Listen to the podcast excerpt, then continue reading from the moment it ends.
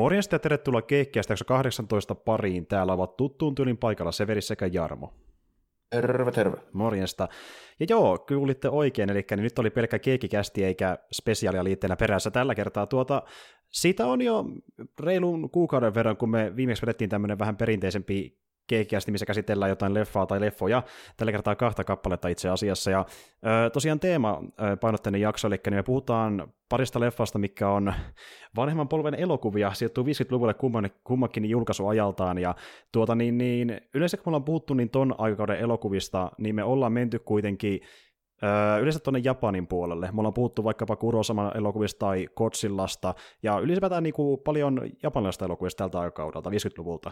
Mutta niin, tällä kertaa meillä on käsittelyssä pari jenkkiläistä leffaa poikkeuksellisesti, hyvin omituista munkin mielestä, mutta tuota, niin, niin, öö, nämä on oikeastaan ehkä ansainnutkin sen maininnan sen takia, että niin, nämä on kummakin huikeita leffoja, ja näitä yhdistää semmoinen tietynlainen teema, mikä tekee niistä vähän poikkeuksellisia, tavallaan semmoiset, on kestänyt hemmetin hyvin aikaa, puhutaan sitä kohta lisää, ja tuota, se, mikä näitä yhdistää, niin on se, että niin, ää, kummassakin nämä tapahtumat, mitä me nähdään elokuvan aikana, niin suurin osa sijoittuu tai nähdään yhden huoneen näkökulmasta.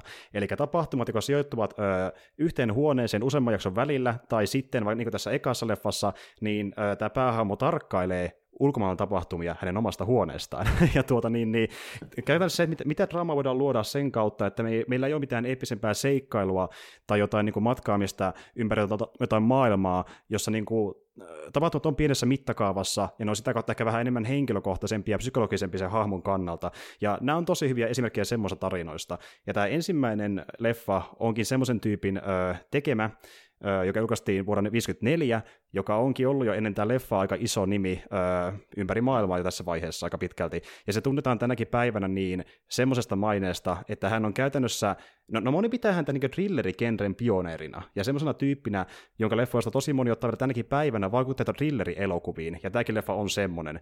Ja kyseessä on tosiaan niin elokuva nimeltään Rear Window, ja sen on ohjannut sen tyyppi kuin Alfred Hitchcock. Sanoo vissiin kaikille jotain, vaikka jos nähnytkään kausti materiaalia.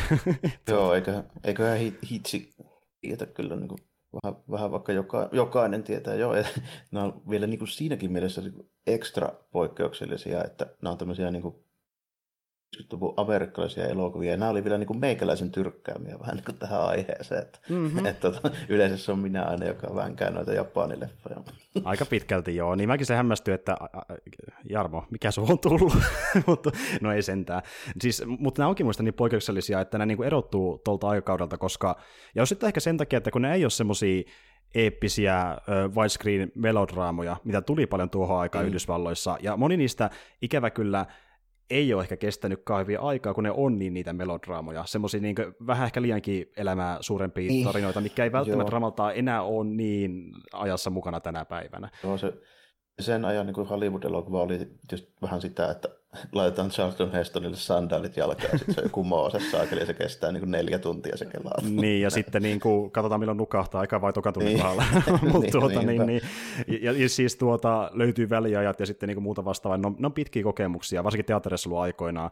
Mut tuota, ja tulihan sillä paljon muuta kamaa, mutta niin se vuosikymmen tunnetaan siitä Jenkeissä, että silloin tehtiin paljon tämmöisiä niin eeppisiä draamoja. Ne oli niin se iso juttu silloin. Näitä, niin. näitä just eeppisiä juttuja ja sitten länkkäreitä. Juuri näin. Tai, tai sitten jotain kauhuelokuvia, joka menestyi myöskin vähän ulkomailla, niin kuin tämmöisiä genrejuttuja, mikä oli vähän sellaisia joo, niin tuota, fantastisempia. Semmosia, niin. Semmoisia joo, niin kuin vähän, ja sitten itse mulle tulee 50-luvun leffoista vähän niin kuin, näistä kalliimmista leffoista aina mieleen se, että niissä on ne överit niin kuin Technicolor-värit aina ja kaikki mm-hmm. niin tämmöiset hommat. Niin, nämä on kyllä ihan erilaisia, että nämä on vetty silleen just niin kuin, ennen mittakaava meininki, paljon pienempi budjetti ja vielä niin kuin perinteisesti todella niin mustavalkoisena kuvattuja. Niin. Joo, e-, eka toki on värialokuva näistä kahdesta, eli tämä mm. Joo, Rear Window. Rear Windowissa on jo värit tälleen, ja näissä näkyy vähän samaa, mutta niin kuin, tämä on varmaan sille, että epäilen, että tämä tota, Rear Window on myöskin kuvattu mustavalkoinen ja sitten väritetty myöhemmin, niin kuin siihen aikaan oli tapana tehdä. Joo. Mä no, si- luulisi. Joo. No varma, jos et tiedä varmasti. No siis tuota, mun käsittääkseni se on tehty sillä tekniikalla, koska siihen aikaan justiin niin kuin, kuvattiin silleen, että vaikka ne on ollut värillisiä, niin on erikseen ollut tämmöinen niin digitaalinen tai no digitaalinen, siis värittäjä kuitenkin, joka niin kuin jälkikäteen niin, toinen värit siihen. Jälkikäteen väritetty, niin. niin, kyllä, kyllä. Näitä, niin kuin, tuohon aikaan tehtiin aika vähän sellaista, no varmaan, että oliko sinne vielä, milloin oli viisi? Neljä. 54, niillä ei varmaan 54 niin vielä edes ollut suoraan värifilmille kuvaustekniikkaa. Se on tullut varmaan vasta 50-luvun lopussa. Mm, näin mä luulen. ihan väärin arvele. Niin. Joo, mutta siis se on vähän semmoista aikaa, että kun se on vähän 50-50 siinä mielessä, että se on vähän vaihdellut sen mukaan, että paljonko studiolla on varaa ja kelle ne uskaltaa antaa sitä hynää, niin sen Yleensä se oli suoraan, joo. Niin, juuri näin. Se suoraan budjetti. Kyllä, juuri Kyllä. näin. Mutta mä uskon, että tässäkin vähän ehkä säästettiin sinne filmihommassa, koska Hits laittoi rahaa palaa vähän muista jutuista, mutta niin tuota palataan siihen. Sillä oli vähän eri, erikoisemmat valinnat, no, ei s- teknisesti. Niin. Ei kuvaustekniikka on painanut ehkä niin kaikkea budjettia. Se voi olla joo, mutta tuota, kerrotaan miten tämä premissi menee elokuvassa, eli niin tuota, juoni menee sillä tavalla, että Ammattilaisvalokuvaaja LP Jeff Jefferis murtaa jalkansa samalla, kun hän ottaa kuvaa autokilpailutapahtumassa. Ollessaan eristyksen New Yorkin asunnossaan, hän viettää aikaa katsomalla ulos takaikkunasta ja tarkkailemalla naapureita. Hän alkaa epäillä, että miespihan toisella puolella on saattanut murhata vaimonsa. Jeff värvää seurapiirin muotikonsultti tyttöystävänsä Lisa Fremontin ja vierailevan sairaanhoitajan Stellan selvittämään lisää tapauksesta. Ja tästä kehkeytyy sitten thrilleritarina, missä Jeff yrittää vakuutella, että kyllä, kyllä, kyllä siellä on tapahtunut murha, että mulla on todisteita. Niin, ja sitten niin, se, hänen poliisikaverinsa Doyle tulee silleen, että voi jumala, lopeta. Koita nyt parantaa se jalkassa ja sitten mennä tekemään jotain muuta. Mutta tuota, tämä on, niinku, tää on Jeffin tarina, mutta on myöskin samaan aikaan niin, uh, Jeffin ja Lisan tarina. Siis siinähän tämän thrilleri jutun keskiössä, tai ohessa myöskin niin kerrotaan tämä niiden rakkaustarina, mikä kehittyy siinä pikkuhiljaa eskaloituu vasta ihan loppupuolella, kun se oikein ei halua sitoutua tyttöystäväänsä. Niin, mutta niillä on vähän jotain kihlausmeininkiä ja tälleen. Tämä on vähän, tästä on kyllä huomaa, että on vähän niin kuin aika vanha elokuva, kun tuntuu niin muodolliselta jotenkin se vähän se niiden kanssa käyminen, varsinkin siinä alussa. Onko tämä muuten, tämä Grace Kelly eka vai toinen? Ää, joo, tosiaan kyllä. Grace Kelly on tässä mukana ja hän oli niistä yksi Hiskokin vakioblondeista. Hän tykkäsi muutenkin paljon mm. blondeista mm. näyttelijästä, koska no hän joskus yritti vakuutella, että niin hänen mielestään on luotettavampia kuin brunetit, mutta kyllä me tiedetään, mitä Hits oikeasti halusi se blondeista. Hitsi, tuota, niin, niin... Hitsillä on, on ehkä vähän muutakin ollut mielessä, mutta oliko no, joka tapauksessa tämä on varmaan sitä ihan alkupuolelta kuitenkin, niin mm. tota, mikä tässä mulla niin parhaiten jäi mieleen nyt niin uudestaan katsomisella, mikä niin yllätti tavallaan. Mä oon nähnyt tämän vuosia sitten tyylin TV-stä jostain Yleltä varmaan, niin kuin, niin kuin siitä on varmasti 15 vuotta, ellei pitempäänkin. Mm. Niin tuota, se mua yllätti, miten niin kuin, oikeasti aika silleen niin kuin, ja yllättävän niin kuin modernilla tavalla, niin aika hauska se Grayscale. On joo. Se siis, jännä. Ja siis yksi tehokkaimmista kohtauksista, mikä tässä leffassa, jos toimii edelleen ihan hemmetin hyvin ja se on hauska ja sille jotenkin, se, se, on niin siististi tehty vieläkin, että niin tuota, kun se tulee ekan kerran käymään siellä Jeffin äh, luona elokuvassa ja sitten se sanoo sen nimensä ja se aloittaa sille äh, tota, niin, niin, Lisa, sytyttää kynttilän ja sitten oliko se Claire, sytyttää toisen kynttilän ja Fremont kolmannen kynttilän, kun se kertoo sen nimensä, se on tosi hyvin niin. tehty se kohtaus ja niin kuin, se on hemmetin sellainen niin kuin, jännä sanoa tälleen, mutta se on niin aika viettelevä näyttelijä. Se niin varastaa sen roolinsa ja sen niin kohtauksen saa, se tulee hyvä kyllä siinä kuitenkin, kun on niin kuin... Tähän väliin pieni korjaus. Mä en tiedä, miksi mä puhuin kynttilöistä, koska oikeastihan Lisa sytytti tässä kohtauksessa pöytälamppuja, ei mitään kynttilöitä siihen nyt on tietysti tottunut, no okei, okay, Henry Fonda, Henry Fonda, se on niin aika vakio äijä, äijä niin joka, joka on niin tämän ajan kelassa. Mutta joo, se oli vähän yllättävää, miten niin modernilta se tuntui, varsinkin se dialogi ja se, miten se esiintyi, että niin kuin, tuli mieleen vähän joku okay, Annet ja Cancel, mutta niin kuin, melkein joku saakeli Josh Vedonin niin kuin dialogi tai sellainen. Niin kuin, että se Joo. on yllättävän niin uuden aikaisen tuntuista. Kyllä, ja tällähän on syysäkin, eli niin, no ensinnäkin tuo Hitchcockihan itse ei tätä leffaa käsikirjoittanut, koska hän ei, hän ei tykkää kirjoittaa leffojaan kauhean paljon, se johtuu siitä, että niin, vaikka Hitchcocki tunnetaan tyyppinä, joka teki tunnetuat leffansa 50- ja 60-luvulla, ja, tai 50-60-luvun taitteesta tuli vielä pari sieltä, niin tuota, se kuitenkin aloitti uransa jo 20-luvulla. Ja se eka toimi niin tämmöisenä tuota kamerateknikkona muutamassa leffassa, kunnes teki ensimmäisiä ohjaustöitään 20-luvun loppupuolella. Ja niin kuin moni tietää, silloin oli vielä vallassa mykkäelokuvat. Hän aloitti mykkäelokuva ohjaajana. Ja sitä kautta niin kuin hän oli aina sitä mieltä niin kuin sen jälkeen, kun tuli näitä äänielokuviakin, että niin pitäisi mahdollisimman vähän turvautua dialogiin, koska hän kokee, että elokuva, tai koki, että elokuvat on niin visuaalinen media, että niin, mitä enemmän pystyy kertomaan ilman dialogia, sen tehokkaampia ne on niin hän ei tykännyt kirjoittaa sen takia melkein ollenkaan dialogia omissa elokuvissa, yleensä kun toinen no, teki sen ne puolestaan, jos niin pystyy se... vaikka toinen tehdä. Että. Hitchcock kyllä enemmän joo, vähän niin kuin tämmöinen niin kuin kuvaus, kameraäijä niin jo enemmän. Nimenomaan, ja se on niin kuin mm. kuvallinen kertoja enemmänkin. Niin se tyyppi, joka tämän käsikirjoitti, niin hän oli John Michael Hayes, joka oli radiodraamojen käsikirjoittaja Eli tehnyt semmoista mediaa, missä dialogi on se tärkein asia koko siinä tarinankerronnassa. Nimenomaan. Ja se, tämä tuntuu siltä, niin kuin, mä oon katsonut monta Hitchcockin elokuvaa, ja tämä tuntuu jopa niihinkin verrattuna jotenkin vielä modernimmalta, nopeatempoisemmalta ja jotenkin ytimekkäältä tietyllä tavalla. Niin kuin, siinä on sellainen jännä tassi siinä dialogissa, mikä tekee sitä tosi persoonallista, jopa hänen leffojensa kavalkaadessa, niin se on johtuu siitä, että tämä niin radiodrama jäpä ollut kirjoittelemassa. Että, niin kuin... Joo, se, siinä on vähän omanlaatuinen semmoinen niin kuin rytmi ja vauhti siinä, että se on niin kuin yllättävä, yllättävän jo semmoinen niin moderni tunti. Monesti tämmöiset 50-luvun elokuvat, niiden se tarinankerronta ja dialogi ja tyyli, niin se on aika semmoista niin kuin hiasta ja välillä, mm. välillä vähän semmoista niin pitkäpiimistä. Tässä ei kyllä ole yhtään. Ei missään nimessä. Ja tosiaan nopeasti mainitsin, kun se äsken sanomatta, niin kyllä, se Grayscale, niin se on ollut yhdessä leffassa ennen tätä, eli niin Dial M for Murderissä. Se oli ensimmäinen Hitchcockin leffa, missä oli mukana. Mä vähän muistin, että Hitchcock se ylipäätään niin kaivo sitten, sitten niin elokuvia, että mulla oli vähän semmoinen muistikuva. Mä nimittäin katselin DVD-ekstrat siitä, niin missä haastateltiin sitä käsikirjoittajaa. Mm. Tuota, se kertoo aika yksityiskohtaisesti siitä, miten se meni se homma ja se käsikirjoitusprosessi, ja kuinka se valmenti niin Grayscale vähän niin kuin tähän rooliin sille, että niin kuin, kun Hitchcock oli sitä mieltä, että se on niin kuin hyvä tähän niin kuin päärooliin ja halusi sen siihen ehdottomasti, mutta sitten niin tämä käsikirjoittaja koki, että se ei ehkä ole ihan valmis niin, kuin, niin kokemattomana niin tuottamaan niin kuin näin dialogivahvaa niin kuin meininkiä. Mm, ehdottomasti. Siinä oli vähän tämmöistä niin preppauskurssimeininkiä, niin se kertoo vähän siitäkin ja tälleen. Joo, ja tuota, niin, niin, tuo hahmohan, niin, mitä Grayscale esittää sinne, eli tämä Fremontti, niin No ensinnäkin se hahmo ja muutkin tämän leffan hahmot, suurin osa niistä ainakin, niin perustuu äh, kirjassa esiteltyihin hahmoihin. Tähän tosiaan perustuu niin semmoiseen, olisi sitten romaanipituinen tarina kuin It Had to be Murder, ja ottaa siitä paljon vaikutteita. Mutta niin ne hahmot itsessään, vaikka ne on nimellisesti sama kuin kirjassa, niin ne on yhdistänyt vähän muitakin asioita. Että vaikka tämä pohjautuu siihen äh, kirjan hahmoon tämä tota, niin, niin, Grayscalein hahmo, niin siinä on myöskin otettu huomioon se, että minkälainen Grayscale on ihmisenä, ja haluttiin tehdä tavallaan semmoinen niin kuin hänelle kirjoittu rooli, että hän pystyy näyttämään vähän niin kuin tavallaan itseään siinä roolissa tietyllä tavalla, kun hän oli niin sellainen valtava persona, niin haluttiin tuoda se mukaan tähän elokuvaan myöskin näkyviin. Ja siinä on myöskin mukana vähän tämän ö, kirjoittajan niin tuota vaimoa, koska hän oli myöskin ammatilta jonkinlainen muotikonsultti, niin siinä vähän palasi siellä täältä siinä roolissa tietyllä siinä tavalla. Vähän, niin. Kyllä, no, kyllä. Sitten tämä, tämä tota, siis muistanko mä nyt niin ihan väärin, että oliko, mä piti nyt vielä saman tien luntata, mutta onko se etsivä, tässä se poliisikamu, jonka kanssa sitten tämä kuvaaja oli selvästi niin sotakamu, ja mä olettaisin näin. Mm. näin. No oli ilmeisesti jossain, oliko se peräti sotaa kuvaa ja sitten se, tämä Tota, Joo, siinä Stewartin hahmo oli sotakuva. Joo. joo, kyllä, kyllä.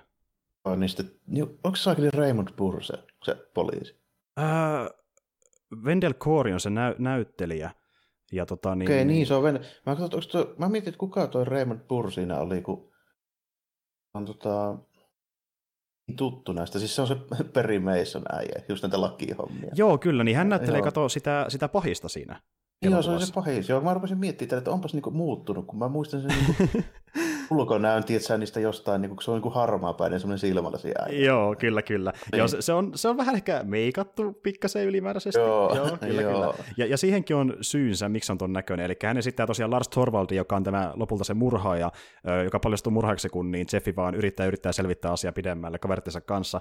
Niin tuota, tämä Raymond Burr, niin tuota, se näytti sen takia tommoselta, koska Hitchcock halusi vittuilla eräälle, tyypille, e, e, eräälle jenkkiläiselle tyypille, nimittäin semmoinen tyyppi kuin David O. Selznick aikoina vähän niin kuin houkutteli Hitchcockin tulemaan Hollywoodiin. Tosiaan Hitchcock teki aluksi niin elokuvia äh, Iso-Britanniassa, mm. yhden tai kaksi vielä Euroopassa lisäksi, jossain Saksan tietämillä, mutta niin tuota, kun hän tuli Jenkkeihin, niin tämä Selznick vähän niin sousteli, että tuu tänne Hollywoodiin, koska täällä on paljon porukkaa, että tehdä kontakteja ja studioita. Niin, niin, tuu, tuu, niin. tuu elämään Hollywood-elämää. Ja sitten mä voin tehdä leffoja sun kanssa. Ne teki niinkin huikean määrä kuin kolme leffaa, jos oli välejä useampia oh. vuosia. Ja se johtui siitä, että Hitchcock vihasi Selznickia. Ja se johtui siitä, että niin tuota, Hitchcock tekee elokuvan. Selznick katsoi sitä leffaa ja toteaa, että mutta eihän me tämmöistä suunniteltu, mutta sä hyväksyit sen. tämä on perseestä, me kuvataan kaikki uudelleen, eihän meillä ole aika rahaa, no katsotaan niin, ei kukaan tätä kato, eikö sä ymmärrä, mutta sä et tiedä mikä mun arvo Iso-Britanniassa, nyt turpa kiinni, minä olen Selznick Hollywoodista ja hän minä määrään, se meni tolleen valttia rallaa, niin hän ei tykännyt sitä ollenkaan, ja sen takia hän halusi vittuiluksi tehdä tästä Raymond Purin hahmosta Selznickin näköisen. Hän näyttää tuolta, oh, ja siksi se on tuommoinen. Niin eri. Mä niin sekoitin se, kun okei, tässä on just nimenomaan se, kun nämä on niin näitä 50-luvun äijä, sa- sama ikäisiä äijä apaut, joilla on niin samalla lailla jakaukset kaikille. niin kuin mm-hmm, tälleen, niin mm-hmm. Mä rupesin katsoa, että onpa se niin kuin muuttunut, kun mä rupesin miettimään just jotain niin harmaa päästä niin purria niissä, niissä jossain TV-sarjassa, missä mä sen nähnyt joskus ja näin sitten myöhemmin. Niin, mm. Okei, okay, joo, että se oli se koska se on semmoista käsitystä, että se on niin iso körmä, mutta kai se sitten on. Näköjään se oli. En mä tiedä, kuvattiinko no. se sitten sillä tavalla, että se näyttää vielä isommalta, sekin voi olla, koska sitä kuvattiin monesta joka alakulmasta, niin jos se oli vaikka mm. ö, lähikuvassa tai mitsotissa, niin johtuu ehkä siitäkin osittain ja valaistuksesta. Mutta tuota, niin, niin, kyllä, tämä oli se tausta siinä, ja ö, Hiskok teki kyllä pari niin kuin, tänä päivänä hyvänä pidettyä leffaa Sesingin kanssa, mutta ne oli yleensä jonkinlaisia kompromisseja siitä, mitä Hiskos halusi tehdä oikeasti, koska Sesing käski aina muuttaa niitä. Ja tota niin, niin kun, aina kuvataan kaikki uusiksi. Juuri Ensin näin. Hiskok kuvaa ja sitten sit kuvataan uusiksi. Ja about tälleen ainakin Sesing halusi tehdä, ja sitten to, aikaanhan niin Hitchcockin leffat tuli semmoisia 50 puolivälissä, että ne yleensä alkoi silleen, että Alfred Hitchcocks ja jokin titteli, koska hän oli niin iso nimi, että tavallaan mainostettiin, että tässä on Hitchcockin leffa jo olemassa. Mm, joo, ja eikä se käsittääkseni missään vaiheessa ollut kovin vaatimako tonkaan se Hitchcock. Sillä oli vähän mainetta, tällainen se rupesi olla vähän samoja eleitä kuin Orson Wellesilla. Apauttia rallaa, joo. ja löysin muuten huvittavan niin tuota, uh, tweetin, pitää ehkä jakaa se jossain meidän tililläkin tuolla Twitterissä, niin jossa Orson oli haukkunut Hitchcockia ja sanoi, että hän on täynnä itseään. Onko se se haus, haastattelu, joo, tälleen, mikä, mm. se on vielä joku ihan joku iso lehen haastattelu. Joo, se oli kyllä hauskaa settiä. Hän haukkui niin kuin Welles avautuu niin kuin siinä. Jep. Aivan, aivan peräisestä Jep, siinä on muitakin hyviä juttuja niin tuota, monista ohjaajista. Mutta, mutta siis joo, eli niin, silloin 40-luvulla vaikka Selznikin leffi aika, niin ne alkoi silleen, että niissä vaikka luki eka, että Selznik Company tai jotain vastaavaa, ja sitten myöhemmin vähän pienemmällä Hitchcockin nimi, niin ne oli ihan erilaisiakin niin tyyliltä, että hänellä ei ollut niin paljon sanavaltaa. Kumman nimi on isommalla siellä. Ju, ju, juuri näin, juuri näin. Ja, ja vaikka Hitchcockilla on ollut se oma kädenjälkensä, niin sieltä 20-luvun puoli, tai siis loppupuolelta alkaen niin kuin leffoissa jollain tasolla mukana, niin ennen 40-luvun loppupuolta, jolla hän teki vaikka rouppia ja muita tämmöisiä hyvänä pidettyjä elokuvia, niin hän joutui monesti kompensoida ja just niin tehdä vähän sitä, mitä muukin käskee, koska hän ei ollut vielä niin iso nimi siinä vaiheessa. Että vasta mm, tuossa vaiheessa niin hän pystyi tekemään melkein mitä huvittaa, koska hän oli jo sen verran niin kuin iso profiilityyppi. Niin. Siitä rupesi menee jo, mutta se oli varmaan ihan silleen, joskus se niin kuin oli tottunut, niin se saa Euroopassa tehdä mitä haluaa. Ja sitten kun se tulee mm. tuonne Hollywoodiin, niin totta kai se, se ei ole kyllä muuttunut itse asiassa vieläkään hirveästi. Hollywood-studioiden pamput haluaa aina käpeillä kaikkia projekteja. Niin, nimenomaan. Ja sitten niin just, että kun ne ei aina edes katso just niin sitä, että äh, kuinka arvostettu vaikka joku autoritason tyyppi on, vaan ne kokee, että mm. mitä enemmän se sooloilee, sen huonompi. Niin kuin, että mitä oh. vähemmän niillä on vaikutusvaltaa, niin se huonompi leffakin on tulossa sen perusteella. Joo, se oli, niin. se oli kyllä tosi selvä. Esimerkiksi siinä tota, vuoden listatussa leffassa siinä Mankissa, mikä kertoo just Citizen Kanein käsikirjoittajat. Siitä tultiin tosi selkeästi esille se, mitä mieltä ne sen ja Hollywood-studioiden pamput niin oli siitä bisneksestä. Tällä. Et esimerkiksi MGM Moukus sanoo että MGM ei ole yhtään niin kuin, tähtinäyttelijää. Tällä, että ainoa tähti tässä niin elokuvastudiossa on se MGM logon leijon. Jep. ja niillä on se tietynlainen brändi, että minkälaista leffaa niin, tulee ulos, ja sen mukaan niitä tehdään. Jos et tykkää, niin me pihalle, että saa masseja. Näin Aivan. se menee. Mutta tuota, joo, tuossa vaiheessa niin Hiskokki jo oli tuottajanakin omissa elokuvissaan, ja vaikka hän tosiaan niitä yleensä kirjoittanut, hän tosi harvoin teki käsikirjoituksia, niin hän kuitenkin valitsi ne kirjoittajat, niin se jo riitti itse hänet, hän sai niinku kuvailla hänen teknisiä hommia ohjata enemmän niitä näyttelijöitä, ja hän olikin vähän semmoinen tyyppi, että hän, hän ei kauheasti loppupeleissä ehkä arvostanut monia näyttelijöitä, ja hän piti niitä vähän niin kuin karjana, hän sanoi tälleen suoraan itsekin, että no vähän niin kuin karja, jota pitää opastella, niin tuota, että, ja, ja, ja, hän ei ollutkaan semmoinen, joka niin kuin välttämättä antoi kauheasti varaa millekään tämmöisille metodinäyttelijöille tai improvisoille, että kaikki tehdään just niin kuin hän käskee, tai sitten tulee noottia. Hän oli vähän semmoinen tyyppi. Oh, se taisi olla aika, aika semmoinen niin kuin tiukka äijä siinä mielessä, että se niin kuin kyllä pisti kaikki hollilleen siihen frameen ja sanoo suurin piirtein, että sinä seisot tuossa ja sinä tuossa ja sä teet näin ja näin ja se oli sillä hyvä. Aika pitkälti. Ja, ja se monesti koki muutenkin, että niin kuin, ehkä jopa kuvaaminen, valaistus ja editointi on melkein jopa tärkeämpää kuin ne näyttelijät itsessään. Ja hän koki, että niin kuin, ö, näyttelijöissä niin melkein tärkein ominaisuus on ne silmät, mihin ne katsoo ja millä ilmeellä, ja se näyttää, mitä ne katsoo, ja se kohde tavallaan niin kuin on se oikea sieltä elokuvassa. Että hän tykkäsi vaikka silleen monesti niin kuin editoida, esimerkiksi Rear Windowissa, että öö, me niin kuin vuorotellen niin kuin vaihdetaan tota niin, sen Stubartin kasvoihin ja vuorotellen sitten siihen, mitä se katsoo, ja nähdään se reaktio siihen asiaan. Oh, niin. Ja se tykkäsi tommosia tehdä tosi todella paljon. On vähän, niin, että, joo, sillä on yllättävän paljon sitä, kun tulit puheeksi, niin sillä on semmoista vähän point of viewin tyylistä niin kuin, tota, juttua niissä se, mm-hmm. tota, leffoissa. Että siinä niin kuin, kuvataan sitä, mitä se toinen tyyppi näkisi. Ehdottomasti. Tai se hahmo näkisi. Kyllä. Esimerkiksi niissä se jänskäreissä on tosi paljon sellaista. On joo, ja hän mm. meni niin pitkälle, että hän mittasi näyttelijöiden pituuden, että pystyy laittaa kameran oikeaan korkeuteen, kun kuvataan jotain niiden Okei, näkökulmasta. se niin näyttää just siltä. Joo. Kyllä, kyllä, hän oli todella säntillinen, ja kun yleensä kuuntelee vaikkapa niin äh, nykyohjaajien kommentteja Hiskokeista, niin, tai Hiskokista hänen elokuvistaan, niin moni sanoi, että hän oli niin tosi äh, säntillinen, ja hän niin oli ns materiaalisen mestari, kun hän ohjasi sitä niin pikkutarkasti, ja se pitää paikkansa, koska niin se... hän meni pidemmälle kuin moni muu noissa asioissa. Että. No, ja se varmaan niin just on myöskin yksi niistä syistä siihen, mistä sitä pidetään vähän hankalana tyyppinä, niin kuin silleen, kun se perfektionisti on monesti vähän vaikeita silleen aina niin kuin työskennellä niiden kanssa. Mm-hmm. Se, se ei niin kuin yleensä onnistu kauhean hyvin, kun se sitten tulee se perfektionisti sieltä niin kuin äheltämään siinä se mittaamaan sitä saakin tripodin korkeutta siihen niin kuin vartiksi, kun pitäisi päästä kuvaamaan. Ja niin kuin niinpä, näin. niinpä. Niin. Ja, ja sitten taas toisaalta se ö, tykkäsi tehdä pilaa, mutta yleensä muuten tietämättä, niin kuin vaikka tässä leffassa on kohtaus, missä niin, ö,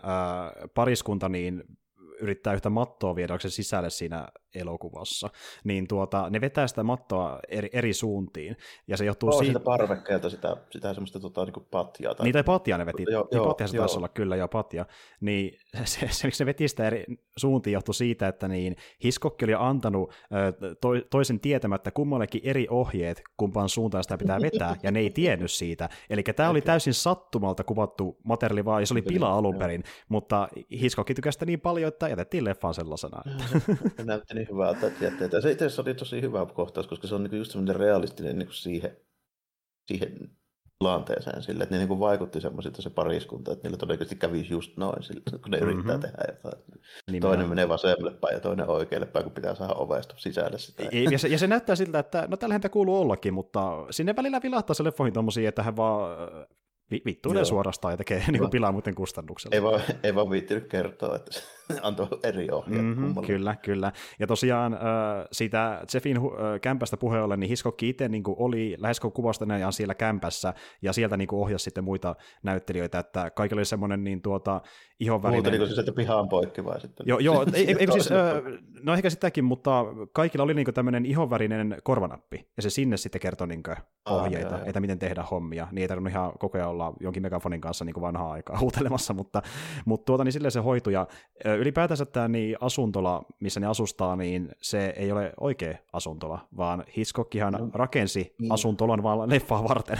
Hits, äh, tota, niin Kurosava meiningillä, kokonainen rakennus. Kurosava meiningillä tehdään kämppä, niin se on just sitä hommaa. Mutta toi, se niinku just vaikutti siltä, että toi ei ole oikea talo, kun se, se vaikuttaa siltä, että se voisi olla oikea talo, hmm. koska mä niin kuin, olen nähnyt tuommoisia vanhan tyylisiä niin kuin, itärannikon niin kuin, tiilitaloja, missä ne pihat on tosi kapeat ja ne ikkunat on tolleen niin kuin vastakkain niissä ja niin kuin mm. näin poispäin. Tuossa tota, niin näkee sen, että se on tehty elokuvaehdolla siinä mielessä, että tota, ne ikkunat on liian isoja ja niiden karmit on liian matalalla. Joo, ne, ne on niinku... Ne ja ikkunat olisi paljon korkeammalla ja pienempiä. Joo, joo siis ne, ne on just ehkä muutenkin vähän leveämpi osa kuin olisi oikeasti, ja mm. sen takia, että näkee isommalle alalle siellä pihalla ja pystyy näyttämään, että tämmöinen setti meillä on täällä. Ja, ja tyypeistä näkyy siellä. muutakin kuin hartiat ja päät. Justiin näin, justiin näin. Et se oli niin kuin elokuvaehdoilla, mutta sinne päin, ja siis Hitchcock kävikin ennen äh, kuvasta elottamista niin katsomassa New Yorkin Greenwichin alueella niin tuota erilaisia sisäpihoja, ja hän niin kuin hetken ajatteli, että voisi kuvatakin jossain asuntolassa, mutta sitten hän totesi, että kun siellä asuu ihmisiä, niin se on vähän hankalaa sovittaa leffakuvauksia paikkoihin, missä ihmiset asuu, niin no tehdään vittu oma kerrostalo ja mennään sinne vaikka mieluummin sitä kuvaamaan. Mm-hmm. Ja jotenkin studio suostui siihen. Ja se oli kuitenkin aikuinen projekti, koska tuo oli aika massiivinen. Jos ette ihan väri ö, mittoja muista, niin se oli 30 metriä leveä, 56 metriä pitkä ja olisiko ollut 18 metriä korkea. Eli hemmetin iso ja taisi olla jopa yksi isoimmista, ellei isoin ää, tota, niin, niin lavaste siihen mennessä Paramountin elokuvissa, jolle tämä tehtiin tosiaan. Ja niiden piti laajentaa sitä studioa, minkä sisälle tämä setti tehtiin, eli niiden piti semmoinen vähän vielä 10 metriä kaivaa maata auki studiosta, että se mahtui se setti sinne sisälle ylipäätään. Piti niin avata käytännössä kellarikerros kokonaan auki, ja sitten ö, todellisuudessa justiin vaikka siinä tuo Jeffinkin, niin ö, kämppä on oikeasti niin NS-katutasolla niin kuin, tuotantomielessä, mutta se vaan näyttää, että se on korkeammalla tässä elokuvassa todellisuudessa. Joo, joo. on tehty just, just niin kuin tolleen kauhea projekti. Tuo kuulostaa vähän siltä, kun ja virittelee toholle niitä omia Aika pitkälti. Aika pitkälti. Ja niin kuin, äh, Hollywoodissa ei ollut loppupeleissä kauhean montaa nimeä, joka pystyi tuommoisia juttuja tekemään vaan sanomalla, että antakaa rahaa, mä teen. Että niin tuota, Hitchcockin Oo, aika harvoin, harvoin hänen studioissa nyt rupeaa tuommoisia projekteja niin jotain yhtä leffaa varten tekemään. Että Nimenomaan. Niissä on yleensä sitten tarkoitus kuvata aika paljon muutakin. Tuo ei vaan toisi sellainen setti, että se ei kyllä sovellu hirveän moneen. Niin... Ei todellakaan. Ja... Hyvin semmoinen spesifi.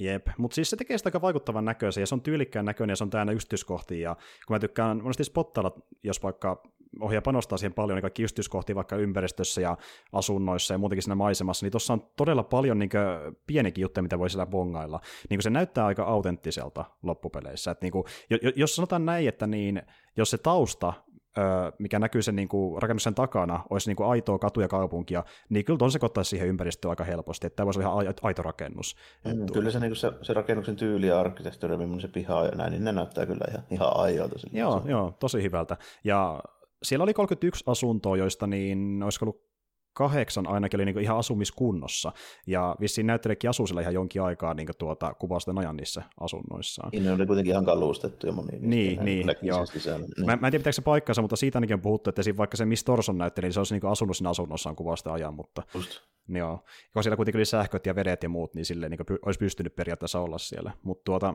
niin ja sitten tämä, kun mainitsin tuon Miss Torson, niin se on hauska, justiin tämä äh, Jeffiste antaa näitä nimiä niille niin kuin, äh, naapureille, siellä on Miss Torso niin. ja Miss Lonely Heartsia, ja niin kuin perustuen niiden, äh, mitä ne näyttää, mitä ne tekee sillä asunnoissa, kun hän vakoilee niin kuin, naapureitaan siinä leffan ajan. Joo, se, se on vähän silleen jännä, se tulikin niin esille siinä, että minkälaista meininkiä sillä tyypillä niin kuin harrastusta on muuta, kun se on siellä jalkakipsissä ja kyttää vaan niitä naapureita silleen, niin kuin kameralla ja kiikareilla. Niin mm-hmm. se on just tuommoista vähän, ei välttämättä kovin niin kuin, suotavaa silleen, että olisi tuommoinen touhu, mutta niin kuin, se tulee ihan aika hyvin silleen, niin kuin pikkuhiljaa hivuutetaan kuitenkin sitä hommaa silleen eteenpäin, että niin kuin, siinä niin kuin se katsojakin niin kuin näkee, että se äijä touhua jotain epäilyttävää siellä Joo, mutta siitä ei voi olla sille varma. Ja sitten niin se aika pitkään pidetään niin pimeydessä, että onko se nyt oikeasti murhannut vai ei se äijä niin ketään. Että niin. selviää niin oikeasti vasta siinä niin ihan tyyliin viimeisen niin kymmenen minuutin aikana about melkeinpä. Että mm-hmm. Mä en muuten edes muistellut siitä, että se menee itse sellaiseen niin käsiirryssä, missä se äijä roikkuu siellä jossain parvekkeen kaitella. Jep, jep. Ja siis tuota, tota, niin, niin, ellei mä sitä niin tsekannut etukäteen, niin mä olin senkin unohtanut tässä vuosien saatossa, että vaikka se kaivoi sinne kukkapenkkiin jotakin, tai ainakin näytti se, että se olisi jotain kaivannut sinne niin kuin, mm, aivan. Sitä vaimostaan, ja tuota, niin, niin, tuokinhan niin osittain otettiin vaikutteet tosielämästä, että niin, äh, Hitchcock oli lukenut tota, niin, niin, parista murhatapauksesta 20- ja 30-luvulta, jossa toinen oli semmoinen, että oikeastaan kummassakin paloteltiin vaimo, ja toinen oli semmoinen, että niin, äh, sen pää jätettiin kukkapenkkiin, niin se veti sieltä sitä niin, oh. tavallaan referenssin tähän tarinaan, että siellä voisi olla jotain, oh, koska ne on käynyt oikeastikin. Että... Niin, siinä, joo, siinä jossain vaiheessa ne kaivaa siellä kukkapenkissä, ja sitten toinen niin kuin sen ihan loppuun niin lisäksi niin ainoa semmoinen toiminnallinen kohtaus. Sen lisäksi on melkeinpä se, kun se tota, lähtee sen unohti ha- hauskasti se keskeli hahmon nimeä, mutta niin kuin, tota, siis tämä... Niin mikä hahmo?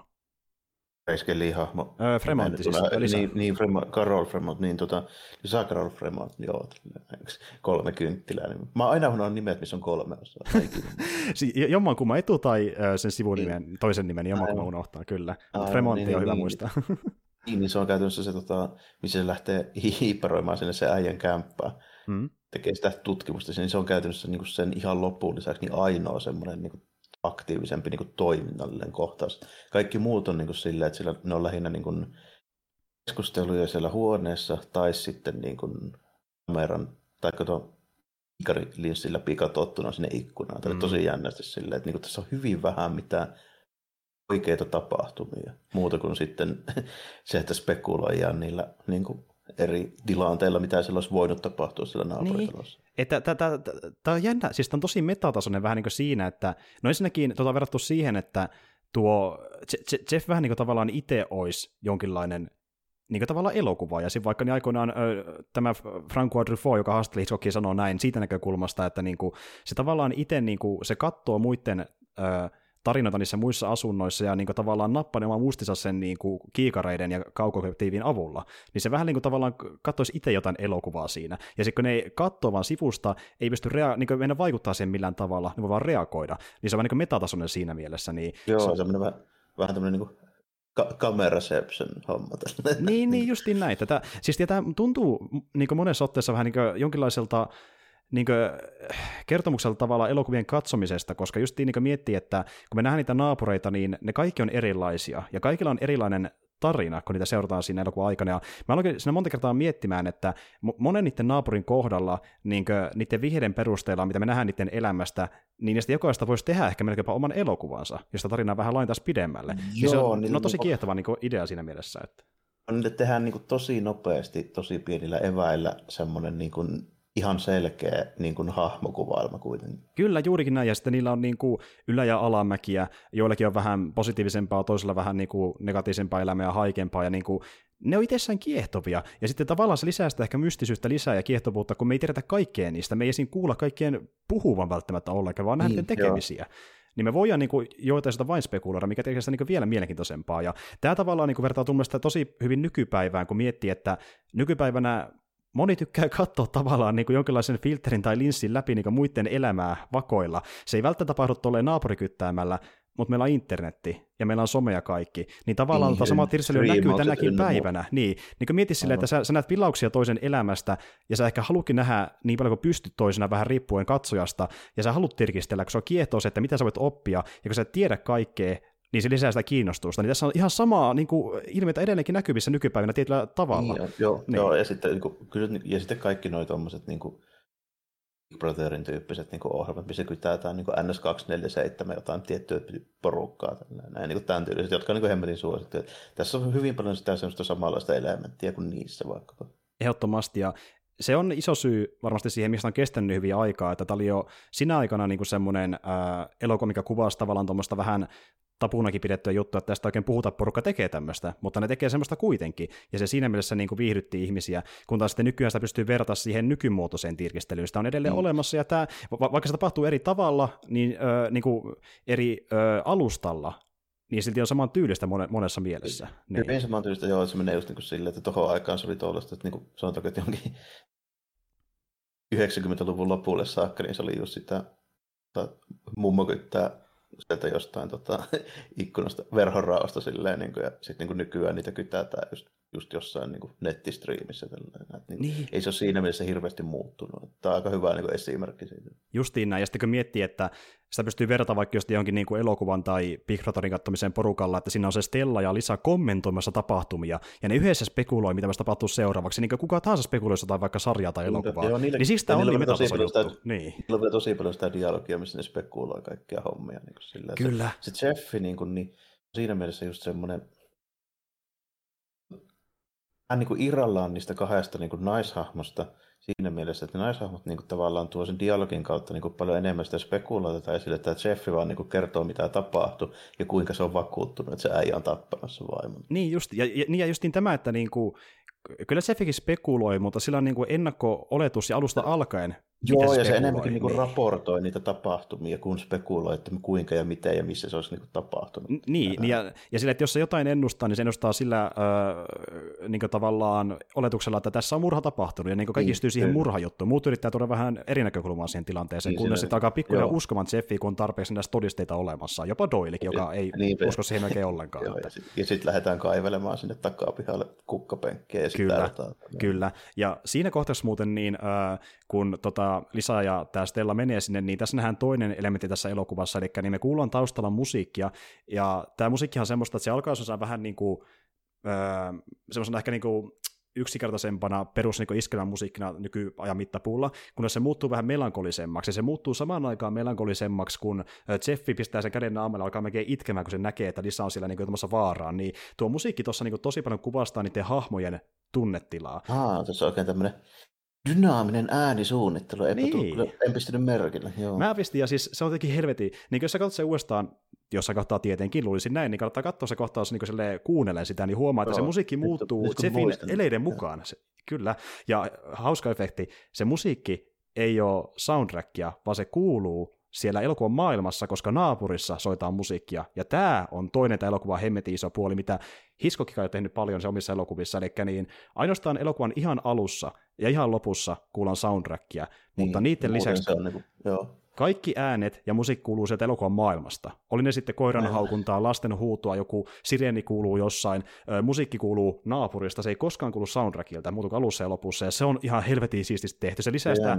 atmosfääriä entistä enemmän varsinkin kun tuon ajan elokuvissa oli monesti tosi paljon soundtrackia, niin kuin, ka- silleen, niin kuin kaikin tavoin, siinä oli paljon musiikkia ja niin kuin, varsinkin just näissä tämmöisissä melodramaattisissa niin kuin isommissa historioissa, niin siellä ei muuta ollutkaan saa joku viulukonsertot soimaan. Nimenomaan. Tämä, tämä yritti olla vähän erilainen, ja sitten just Hitchcock kokee, että se on niin kuin realistisempaa, ja totta kai se on.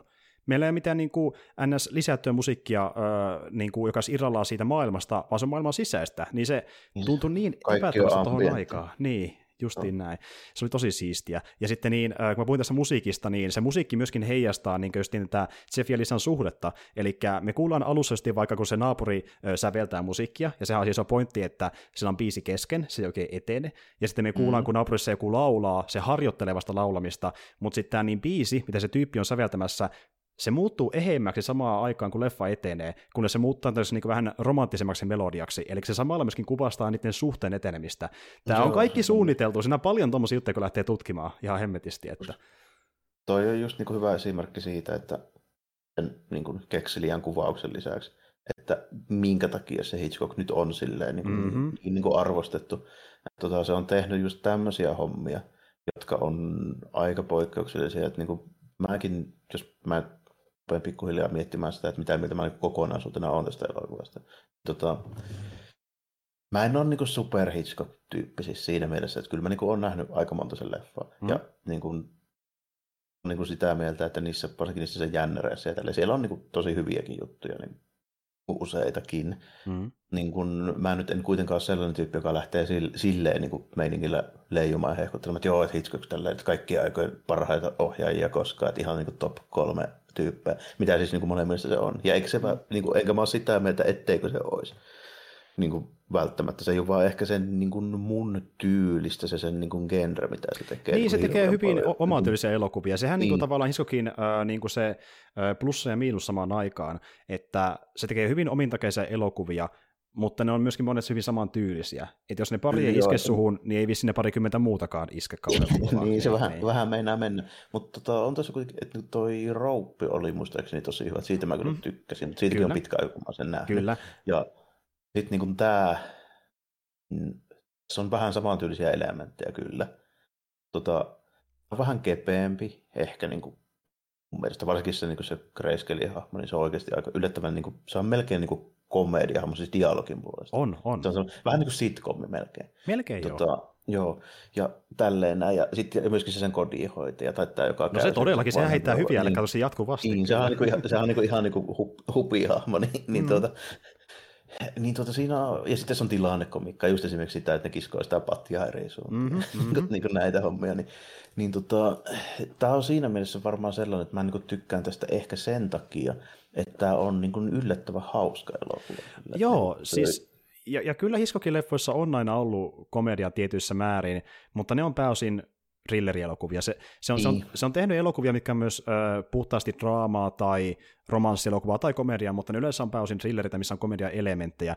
Ja siinä, se teki 50-luvulla, jos en ihan väärin muista, niin vaan yhden komedia-elokuvan, eli The Trouble with Harry. Ja se on elokuva, mikä keskittyy tämmöisen niin kuin, juonen ympärille, että niin metsästä löytyy ruumis, miten paikallinen kylä siihen reagoi, ja ne ei välitä sitä pätkääkään, että no en mä tiedä kuka se on murhannut, että onko se varmaan, en oo, en oo. Miksi sä sitä ruumista? Mä vaan löysin tämän. Ai, aika kävipä jännästi, ja niin kuin tommonen. Okay, eli, niin, kuin, niin, eli Hitchcock tavallaan niin teki senkin leffan kohdalla sen, että niin tehdä ö, tavallaan niin anti-Hitchcock-leffan siinä mielessä, että ketään ei kiinnosta tällä kertaa tämä murha, ja siitä tehdään niin huumoria. Mutta tämä on sellainen niin poikkeus, että se teki pääosin vakavampia elokuvia. Mutta se on hauska oh, poikkeus, se kiinnostaa ja se löytyy YouTubesta. Kuulostaa ihan, ihan jännältä, mutta tuossa, tämä on just niin kuin silleen, että kyllä mä oon sitä mieltä, että jos mun pitäisi olla niin Hitchcockin elokuvia silleen niin rankkaa, niin kyllä tämä varmaan niin kolmen parhaan joukkoon mulla menisi ihan, ihan ehdottomasti. Joo, joo.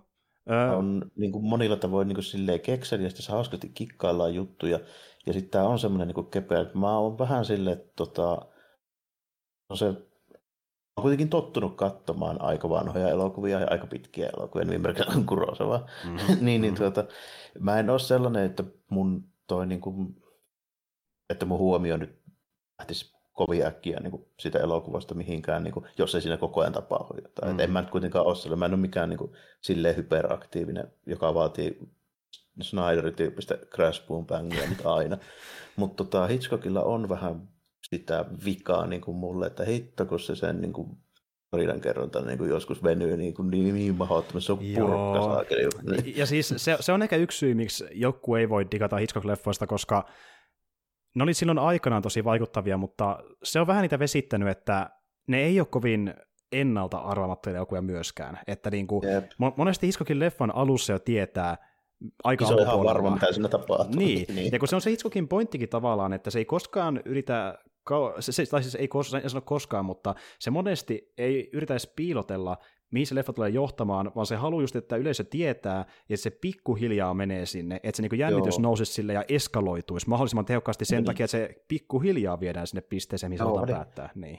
Ja välillä musta niin alkaa, siis varsinkin nykyään musta alkaa niin tuntua siltä, että toisinaan se venyttää vähän liian pitkäksi niitä sen niin jänsketyksiä. Että niin jos olisi pikkusen terävämpää se sen niin kerrota, niin se voisi itse olla, että ne elokuvat tuntuisi vähän ehkä niin helpommilta katsoa. Joo, ja siis, siis tota, kyllä mä tykkään niistä tollasena, ja vaikka mä oon tykännyt niistä kaikista, mitä mä oon nähnyt tähän mennessä, niin on mäkin ollut sitä mieltä, että niin, ää, mä en tiedä, veisikö se paljon tarinalta pois, jos on se 10 minuuttia, vartin lyhyempiä, niin kuin tiedät, pari kohtausta pois, se voisi ehkä pikkasen mm. tiivistää ns. nykypäivän standardeilla. En sano, että se haittaa liian pitkiä, mutta niin tarinan kerrallisesti sillä voi ehkä toisena olla vähän jotain ylimääräistäkin mukaan. Joo, siinä varsinkin kun se että Ymmärrän ehkä joskus niin 50-60-luvulla se tilanne on voinut olla erilainen, koska yleisö on ollut erilaista, elokuvat on ollut erilaista ja siinä niin odotukset on erilaiset, että millaista on jännitys ja minkälaisia asioita ylipäätään elokuvissa esitetään. Niin. Mutta niin kuin, kun ne ei nykymittapuulla ole niin, kuin niin kuumottavia, mitä ne olisi ollut 50-luvulla, niin se ei. on vähän... Niin. Ja siis mun täytyy myöntää, jo siis eihän ne ole ei, ei ne ole kuumottavia. Siis puhutaan thrillerikoista, mutta ne ei kuumottavia tänä päivänä. Että niinku, ei olekaan. Silloin ne vielä oli. Silloin ne, ne vielä tuli. oli, joo. Että tänään niinku, äh, muhun niissä iskee enemmänkin thrillerileffoissakin ne hahmot ja niiden välinen draama, ja miten se niiden tarina eskaloituu. Niin se tarina kiinnostaa enemmän kuin se äh, jännitys varsinaisesti. Ja joo. sitten se niinku, äh, kuvaus ja lavasteet ja tämmöiset. Siitä. Niin justiin näin, että niinku, tarina ja teknisyys, ne on ne, mikä mä kiinnostaa itse, ja se aika pätee aika monen niinku Hitchcock-fani, että niinku se tavallaan se homma, mikä oli aikoinaan ydin niissä, se ei enää ehkä toimi, mutta kaikki muu se ympärillä, niin. kaikki muu se ympärillä, koska niin Hitchcock teki kuitenkin niinku keskimäärin ö, aikalaisiaan keskivertoa parempia elokuvia, ja siksi ne on kestänyt Oo, aikaa. Kyllähän ne, niinku, niin. kyllähän ne niinku siihen nähdään, että mitä silloin niinku muuta tuli. Joskus puhuttiin, että laitetaan Charlton Hestonille vaan ne sandaalit jalkaan, mm-hmm, niin se on mm-hmm, siinä mm-hmm. niinku tyyppistä meininkiä. Niin onhan nämä nyt niinku kuitenkin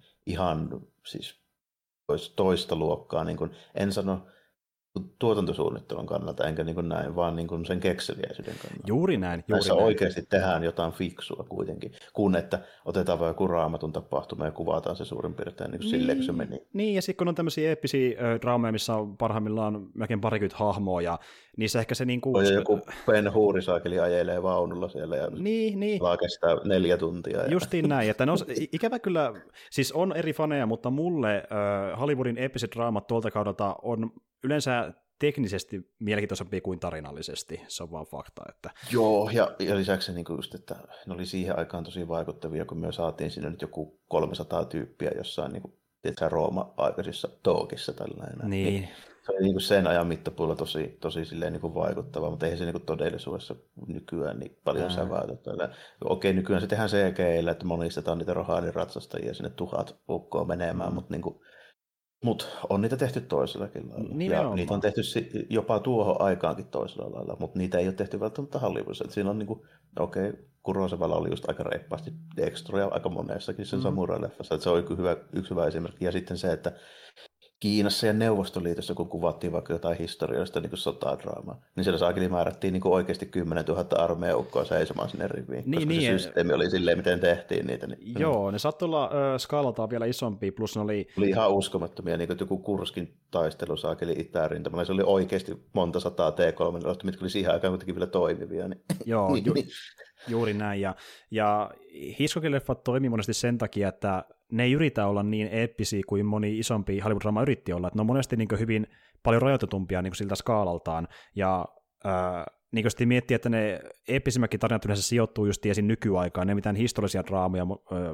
lähes ollenkaan, ja ne en, enemmän just vaikka jotain, sanotaan vaikka North by Northwesti, se on ehkä yksi niin eeppisimmistä seikkailusta ja massiivisimmista, niin se on niin käytännössä Bondien Bondia, mutta ei se eeppisempi. Vähän, et, et, niin kuin, tuon se ehkä maksimissaan, mihin Hitchcock niin kuin venyy, että se on niin kuin se maksimi, että se ei mene se isommaksi niin. monesti. Niin. Se varmaan näkyy myöskin siinä, että se on, niin totta, se on kuitenkin britti. Niin brittien elokuvat ei monestikaan ole semmoisia, että niin semmoisia mahtipontisen pömpöösä ja meininkejä. Mm. Että niillä on vähän toisen tyylistä se niiden elokuvatuotanto niin ollut melkeinpä aina. Jep ehdottomasti. Mutta joo, tuonkin se syy, että miksi Rear Window toimii, niin mä sanoinkin alussa, että se erottuu joukosta, kun se on niin semmoinen suljettu draama tietyllä tavalla. Ja jos tiedätkö Roupinkin äsken, Roupi on vielä suljetumpi. Se tapahtuu oikeasti täysin yhdessä kämpässä, että yeah. niin, niin, se on vielä pienempi niin kuin mittakaavaltaan, ja siksi se toimii. No niin kuin tavallaan melkein näytelmiä, mutta sitten esimerkiksi Window on vielä, vähän, vielä enemmän sinemaattisempi, koska siinä kikkaillaan enemmän sillä niin kuin, ö, kuvaustekniikalla, kun taas Rope on semmoinen, se kuvataan monesti samasta kuvakulmista kuin vaikka joku telenäytelmä, niin se näyttää niin, siltä visuaalisesti. Joo, ja se, se voisi tapahtua ihan hyvin lavalla. Niin kuin. Nimenomaan. on, niin. Kyllä, mutta siinäkin justiin yritettiin tehdä jotain uutta, ja se oli myöskin silleen mullistavaa, että se oli just tämmöistä ensimmäisistä isommista menestyksestä, jossa kuvataan leffa silleen, että se näyttää kuin se olisi kuvattu yhdellä otolla. Sehän on tehty silleen teknisesti. Toki se on leikattu, on. mutta se näyttää niin kuin melkein kuin olisi yksi kamera ajo tietyllä mikä, tavalla. Mikä on ollut tässä varsinkin niin kuin 2010-luvulla, sanotaanko näin, niin se oli silloin tosi muodikasta, kun oli joitain elokuvia, jotka teki pitkiä niin kuin ottoja ja kameraa ja näin. Niin mm-hmm. silleen fiilisteltiin. Ehdottomasti. Ainakin sitten kun tehtiin toimintaelokuvia, mitkä oli tehty pitkillä otoilla ja näin, niin se varsinkin oli aika vaikuttava. Ja onhan se vaikuttava just vaikka kuin Raidi, miten se on mm, tehty. Se on siisti näköistä parhaimmillaan. Kyllä, kyllä. Mm. Ja, ja muutenkin jotenkin huvittavaa, kun Hitchcock on tehnyt paljon tämmöisiä niin teknisiä äh, ns. Niin kuin, tuota, virstanpylväitä, mitä muut on sitten matkinut myöhemmin, ja äh, jotenkin niin tavallaan käyttänyt sitä inspiraationaan, niin vaikka se väitti silloin aikana ja väittänyt monta kertaa, että niin hän ei oikein välitä dialogista, niin hauska fakta, Hitchcock teki Iso-Britannian ensimmäisen äänielokuvan. Että tuota, oh. Tälleen käymään. kyllä, kyllä. Ja ilmeisesti jälleen kerran vitun studio, koska niin hän halusi tehdä sen mykkäelokuvana studiossa, että fuck it, Hollywoodissa Just. äänet, meidänkin pakko saada, let's go. Meilläkin pitää olla. Niin. Alkaa mutisemaan siellä, mutta ei voi mitään. Tämä on just näitä hommia. Ja sitten myöskin se oli varmaan sit siihen aikaan vähän semmoista, että niinku, okay, nyt, nyt tehdään äänielokuva, tai ihan järkyttävän kallista systeemiä niin sen ajan mittapuolella, niin sitten mietitään, että kelle se uskalletaan antaa, niin sitten niin ekana listalla löytyy yllättäen Hitchcock sieltä. Tulee sieltä. Kyllä, mutta joo. Siis ensi, joo, Real on huikea, ja tämä on, justiin tämä ei ole se niin kuin ns. eeppisin Hitchcock-elokuva, mutta jos ei ole vaikka nähnyt siltä enempää elokuvia, ja on nyt tähän asti spoilannut itse meidän keskustelun kautta, niin haluan silti suositella, että siitä on myös hyvä aloittaa katsomaan Hitchcockin elokuvia. Niin Että se, helpoimpia katsoa siis niin kuin ylipäätään Hitchcockilta. Ja sitten just se, että niin kuin, tämä on sellainen, mitä mä just voisin suositella tyypille, joka ei ehkä lämpene siitä niin kuin, semmoista pitkälle venytetystä jänskätyksestä. Että tässä ei ole sellaista oikein mm-hmm. kauheasti. Ja sitten noin niin kuin muutenkin, niin tämä on vähän se, että jos olet epävarma, että nappaako mua niin Hitchcockin elokuvat, niin tämä on ehkä niin kuin silleen paras aloittaa, koska tämä ei ole, ei ole sitä niin kuin kaikesta hitseempiä hitsiä tälleen niin kuin tunnelmalta ja niin, tyyliltä. Niin, kyllä. Että jos, hmm. no jos miettii mu- muita suosituksia, niin äh, toinen, mikä kannattaa katsoa vähintään yleissivistyksen takia, koska se on ehkä se tunnetuin hitsileffa nykyään, psyko. Psyko ehdottomasti. Ja se on niin sitä... Se suihkupuukotuksen, että sitä Juuri ei voi näin. olla tieto. Juuri näin, ja siis tuota, se on se, on se ö, leffa, missä ehkä tänä päivänä parhaiten se thrilleriaspekti toimii vielä edelleenkin. Mm, niin jos haluaa sitä niin niin kuin vahva edelleen thrillerimältä tuntuvaa Hitchcockia, niin se on ehkä se psyko tänä päivänä. Oh, ja, ja sen on myöskin, siinä on niin vahva se pääosa näyttelijä, niin Ehdottomasti. sitä kantaa niin hyvin siinä sitä, sitä niin kuin hommaa. Mutta joo, tämä on vähän semmoinen, semmoinen tota, että jos mun pitäisi laittaa tämä sitten niin Hitchcock-laatikkoon, niin kuin, että mitä tässä on niin Hitchcockin elokuvista niin kuin sellaista, mitä muissa ei ole, niin tämä on yksi sen kekseliäimmistä, niin kuin siis konseptiltaan. Kyllä, ehdottomasti. Niin kuin just niin se tapahtumapaikka, miten tarina kerrotaan sen tapahtumapaikan näkökulmasta, miten se justiin kuvataan, miten käytetään äänisuunnittelua, miten se on tehnyt koskaan omissa elokuvissaan. Niin kuin, tämä on just elokuva, missä Hitchcock tekee juttuja ensimmäistä kertaa, mutta siksi se onkin niin tehokas. Ehkä kun se on vähän jopa Niin, Hitchcockin tuotannossakin poikkeuksellinen elokuva. Oh, että, Ja onhan tämä sille erikoista, että my- mykkäelokuva ei, joka ei tykännyt dia- dialogista ja menistä, niin yhtäkkiä rupeaa tekemään jotain uraa urtavia dynaamisia niin ambienttijuttuja, niin äänisuunnittelussa. Nimenomaan. Ja Hitchcock, siksi se jäikin justiin tavallaan historia ja se ö, pystyi niin monia vuosikymmeniä tekemään leffoja 20-luvulta asti, koska se oli valmis kuitenkin muuttamaan itseään, joskus vähän pakosta, mutta kuitenkin, kuitenkin keksimään niin ratkaisuja, miten tehdä elokuvia sille, että ne toimii sinä päivänä, kun niitä tehdään, että ne niin menestyisi ja olisi hänelle niin mielenkiintoisia, niin hän tykkäsi testailla asioita. Ja onneksi kun hän testaili asioita, hän myös teki sen ihan hemmetin taidokkaasti. Ja niin kuin, hän teki just tämmöisiä uraurtavia teknisiä ratkaisuja, ja ne ei ole välttämättä semmoisia hommia, mitä jokainen katsoja huomioi, mutta sitten ne mielestä toimii yleensä parhaiten, kun niitä ei ehkä huomioi, kun se tarina vie sut Niin, mennessään. Aivan, että ei niitä kaikkia silleen niin kuin, ekaa kertaa katsoessa niin tarviikaan ruveta miettimään ja huomioimaan, että se on ihan, ihan hyväkin joskus, että niitä ei erota. Sillä, että se yleensä meinaa si- silloin sitä, että siihen on, niin kuin, on niin kuin sit päässyt, päässyt mukaan siihen, kun sitä ei niin kuin ylianalysoi. Niin just, ja Ku, ku, ku, Ekalla katsomiskerralla varsinkaan. Kyllä, kyllä, ja jos mä suosittelen Rear Windowia, niin mä haluan melkein sanoa, sanoa sitä sen verran, että niinku, suosittelen sitä sen takia, että se on poikkeuksellinen Hitchcock-leffa, niin kuin siinä mielessä vähintään niille, jotka tuntee vähän Hitchcockista, mutta ne, jotka ei tiedä niin paljon, niin niille vaan sen takia, että se on loistava elokuva, ja edelleenkin omintakainen sillä kerronnalta, ja semmoinen, mistä moni on ottanut niin vaikutteita, eli niin kerronnaltaan omintakainen elokuva, se on se niin ehkä isoin vahvuus, ja ehkä enempää Oh. ei kannattakaan antaa sille odotuksia, koska muuten antaa se vaan viedä mennessään. Tämä on vähän semmoinen leffa mun mielestä, että niin antaa se vaan pyyhkitä sun yli tavallaan. Mietin vaan sitä, että nyt tulee hyvä tarina ja katsotaan, mitä se antaa mulle tullessaan. Että. Joo, ja eikä se niinku, just sellainen, että jo älyttömän pitkä, on silleen just niin kuin mä sanoin, aika kepeä ja näin, niin tämä on aika hyvä semmoinen niin kuin, my first Hitchcock. Joo, joo. homma, niin Siis tämä joo. kuulostaa vähän tämmöiseltä niin geneeriseltä ö, tervetuloa sadan, sadan, sadan parhaan elokuvan suositukseen, mutta niin semmoinen, että jos puhutaan hyvistä leffoilta 50-luvulta, niin ö, mä suosittelen tähän vaan siltäkin pohjalta, että, rupeaa olemaan, joo. niin, että niin kuin, jos joku, joitakin leffoja pitäisi katsoa 50-luvulta, mikä on merkittäviä ja hyviä vielä tänäkin päivänä, niin kato, kato tämä ainakin. Tässä on hyvää kerrontaa ja näyttää viihdyttävältä sen aikalaiseksi teoksiksi. Ja tuota, semmoinen on Rear Windowi. Mutta tuota, voidaan mennä tähän seuraavaan leffaan, mikä on myöskin kestänyt hyvin aikaa, ja se on omalla tavallaan vähän epätyypillinen sen ajan leffa. Ja tällä kertaa mennään kolme vuotta eteenpäin historiassa ja eri ohjaajan teokseen, ja toisin kuin Hitchcock, joka oli tehnyt tuossa vaiheessa jo parikymmentä leffaa, niin tämä oli hänen ensiteoksensa. Ja tuota, mä en tiedä sanoiko tämä nimi ehkä niin paljon kaikille mitään, mutta semmoinen tyyppi kuin Sidney Lumetti, niin hän julkaisi vuonna 1957 leffan nimeltään 12 Angry Men, ja se on myös kestänyt aikaa hemmetin hyvin pakko myöntää. Niin kuin, Jep, jep. On, tämä on kyllä aika, aika taitava niin kuin, tempaus no, niin kuin ensimmäiseksi elokuvaksi. Sanotaanko näin, että niin kuin, aika harvoin tulee mieleen tyyppejä, jotka on niin kuin, ensimmäisenä elokuvanaan koskaan niin, kuin, niin kuvannut näin hyvää leffaa. Niin kuin, Ehdottomasti, ja Lumetillahan oli tosiaan taustaa niin öö, teatteripuolelta, ja hän oli ohjannut joitain antologiajaksoja, esim. vaikka, oliko se sitten Studio One, niin niiden tuohon antologia TV-sarjaan, ja niin oli, oli vähän taustaa muista ohjaushommista, mutta elokuvana ensimmäinen, niin sille skaalaltaan hänelle iso juttu koskaan, niin aika hemmetinmoinen suoritus debyyttielokuvaksi, yksi ehkä historian parhaimmista debyyttielokuvista ylipäätään niin kuin aika No joo, ei tule mieleen kyllä montaa, jotka voisi sanoa, että joo, ne on parempia kuin tämä. niin kuin Niin, siis me puhutaan leffasta, joka kilpailee justiin Citizen Kanein tasoisia juttujen kanssa aika pitkälti, että niin kuin, No, puhutaan tuotannoista. Jep. Mutta joo, tosiaan niin, äh, tivistää nopeasti juoni, niin tiedätte, mistä on kyse. Aika, aika simppeli on, helppo ymmärtää. Eli niin, äh, Puolustusasianajajan ja syyttäjän esittämiä todisteita on kuultu, joten valamiehistön on aika pakkautua valamiehistön neuvotteluhuoneeseen päättämään, että onko nuori mies syyllinen vai syytön isänsä murhasta. Helpolta vaikuttava murhatapaus muuttuukin arvoitusdekkaritarinaksi, jossa tuodaan peräkkäin esille epäilyä aiheuttavia aavistuksia ja mini-draama jokaisen valamiehistön jäsenen ennakkoluuloista ja käsityksistä oikeudenkäyntiä, syytettyä ja toisiaan kohtaan. Tarina perustuu TV-näytelmään, jossa lähes kaikki tapahtumat sijoittuvat valamiesten neuvotteluhuoneeseen. Ja tässä onkin nopeasti tiivistettynä se historia tälle elokuvalle, eli niin alun perin se julkaistiin samana vuotena öö, kanssa niin TV-näytelmänä, jos tehtiin myöhemmin elokuva, ja siitä niin kohoma lähti alun perin liikenteeseen.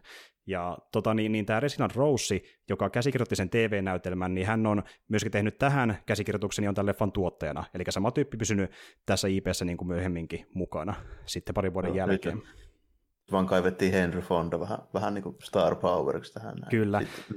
ja, ho- muuten ja Fonda oli se tyyppi, joka tavallaan äm, oli niin kuin tätä leffaa aina promomassa studiollekin, koska tämän tosiaan niin tämän elokuvan teki tuo, mä päästän kuka se olikaan, mennyt unohin se yhtäkisesti, mutta studiohan oli United Artists, eli niin se teki tämän leffan, ja tota, sitten se oli myöskin niin kuin, tuotannossa niin tuo Orion Nova Productions, joka oli tämän äh, Fondan ja Rosin yhteinen studio, mikä ne perusti vaan tämä leffaa varten, ja tämä oli myöskin ainoa leffa, minkä ne teki, koska Fonda ei digannut tuottamisesta, hän olisi lopettaa sen heti tämän leffan jälkeen, ei enää koskaan tehdä sitä sen jälkeen uudelleen, eikä tehnytkään käsittääkseni, hän vihaa sitä hommaa.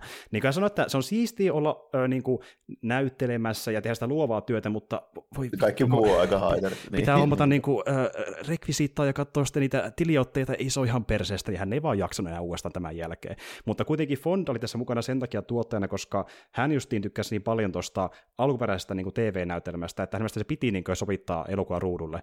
Varsinkin, koska pari vuotta aiemmin julkaistiin Marni-niminen elokuva, jossa oli päässä Ernest Borgnine, ja tämä oli perustunut alun perin TV-näytelmään, ja se oli iso hitti, niin se kiinnosti myöskin Fondaa ja studiota, että hei, nythän tämmöinen niin trendi vähän. alkamassa, tehdäänkö rahaa?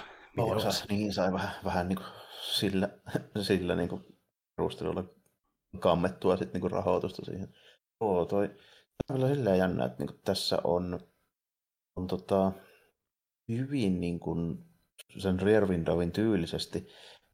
Okei, okay, tässä on perus niin kuin pienki valamiehistä homma, eli mennä sinne valamiehistä huoneeseen ja sitten äänestetään ja kaikkien pitää olla yksimielisiä. Eli jos yksikin on eri mieltä, niin sitä joudutaan niin kauan vatvomaan, kunnes kaikki pääsee sitten samaan, samaan lopputulokseen. Ja yllätys, yllätys tässä Henry Fonda-hahmo on sitten niin kuin, kaikki on valmiina niin kuin heittää se, että se valamiehistö se puheenjohtajakin tulee heti sinne ineekseen, kun ne tulee. Että no joo, tässä ei varmaan pitäisi kestää kauan, että laitetaan nimet lappuja ja ilmoitetaan, että me on tehty päätös ja näin, mm-hmm. näin poispäin, mutta sitten niin Henry Fonda rupeaa vänkäämään sinne sitten. Mutta kuitenkin tässä olisi pieni epäilys ja niin kuin näin poispäin, niin tässä tehdään silleen sen tota, Rervindovin tyylisesti näillä hahmoilla aika sama juttu. Eli tässä on no joo, 12 tyyppiä.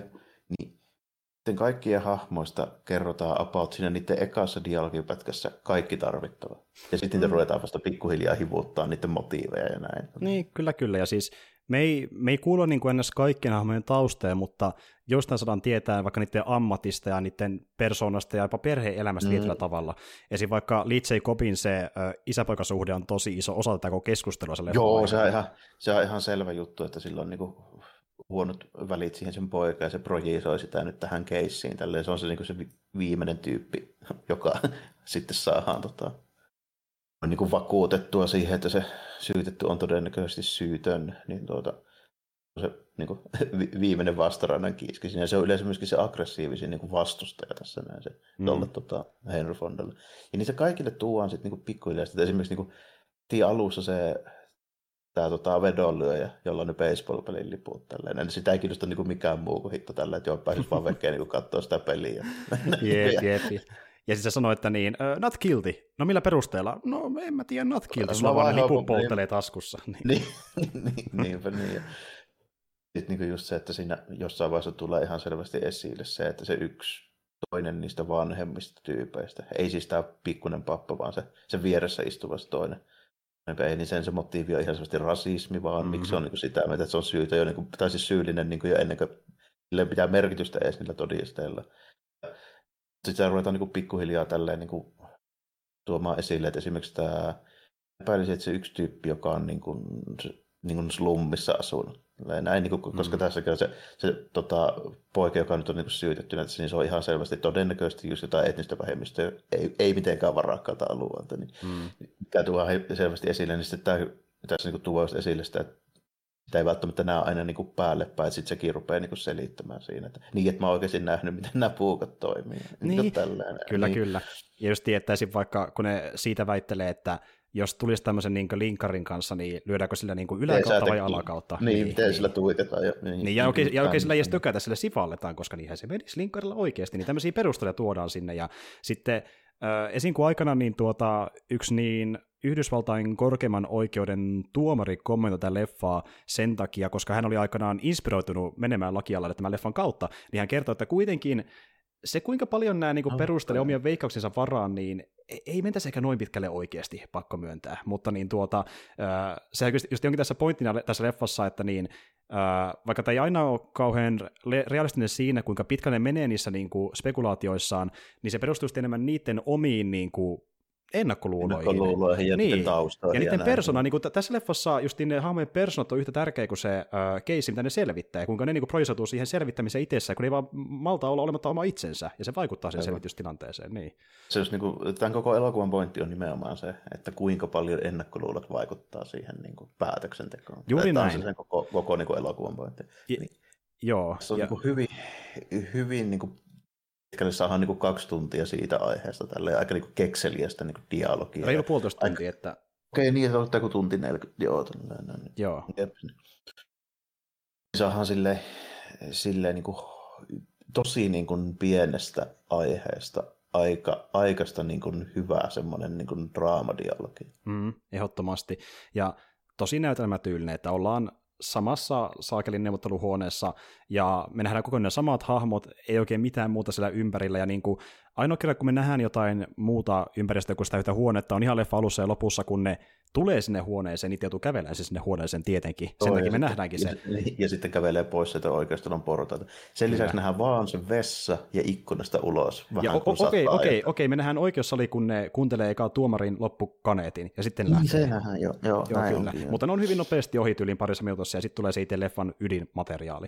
Ja tuota, ja just niin kuin me puhuttiin siitä, että niin tuo ehkä vähän dramatisoitu versio tuommoista niin valamiehistön neuvottelutilanteesta, niin yksikin on se, että niin sinne ei saisi tuo oikeasti jota, niin kuin mitään muuta käytännössä niin kuin todisteaineistona tai ö, motivaationa kuin todistusaineistoa itsessään, ja silti Fonda tuo sinne sen yhden puukon ylimääräisenä. Niin kuin, Juuri näin. Siinä, mutta siinähän on se pointti, että se toisen luvatta. Juuri näin, se oli rikkolakia, että se pystyi niin todistamaan mm. pointtinsa.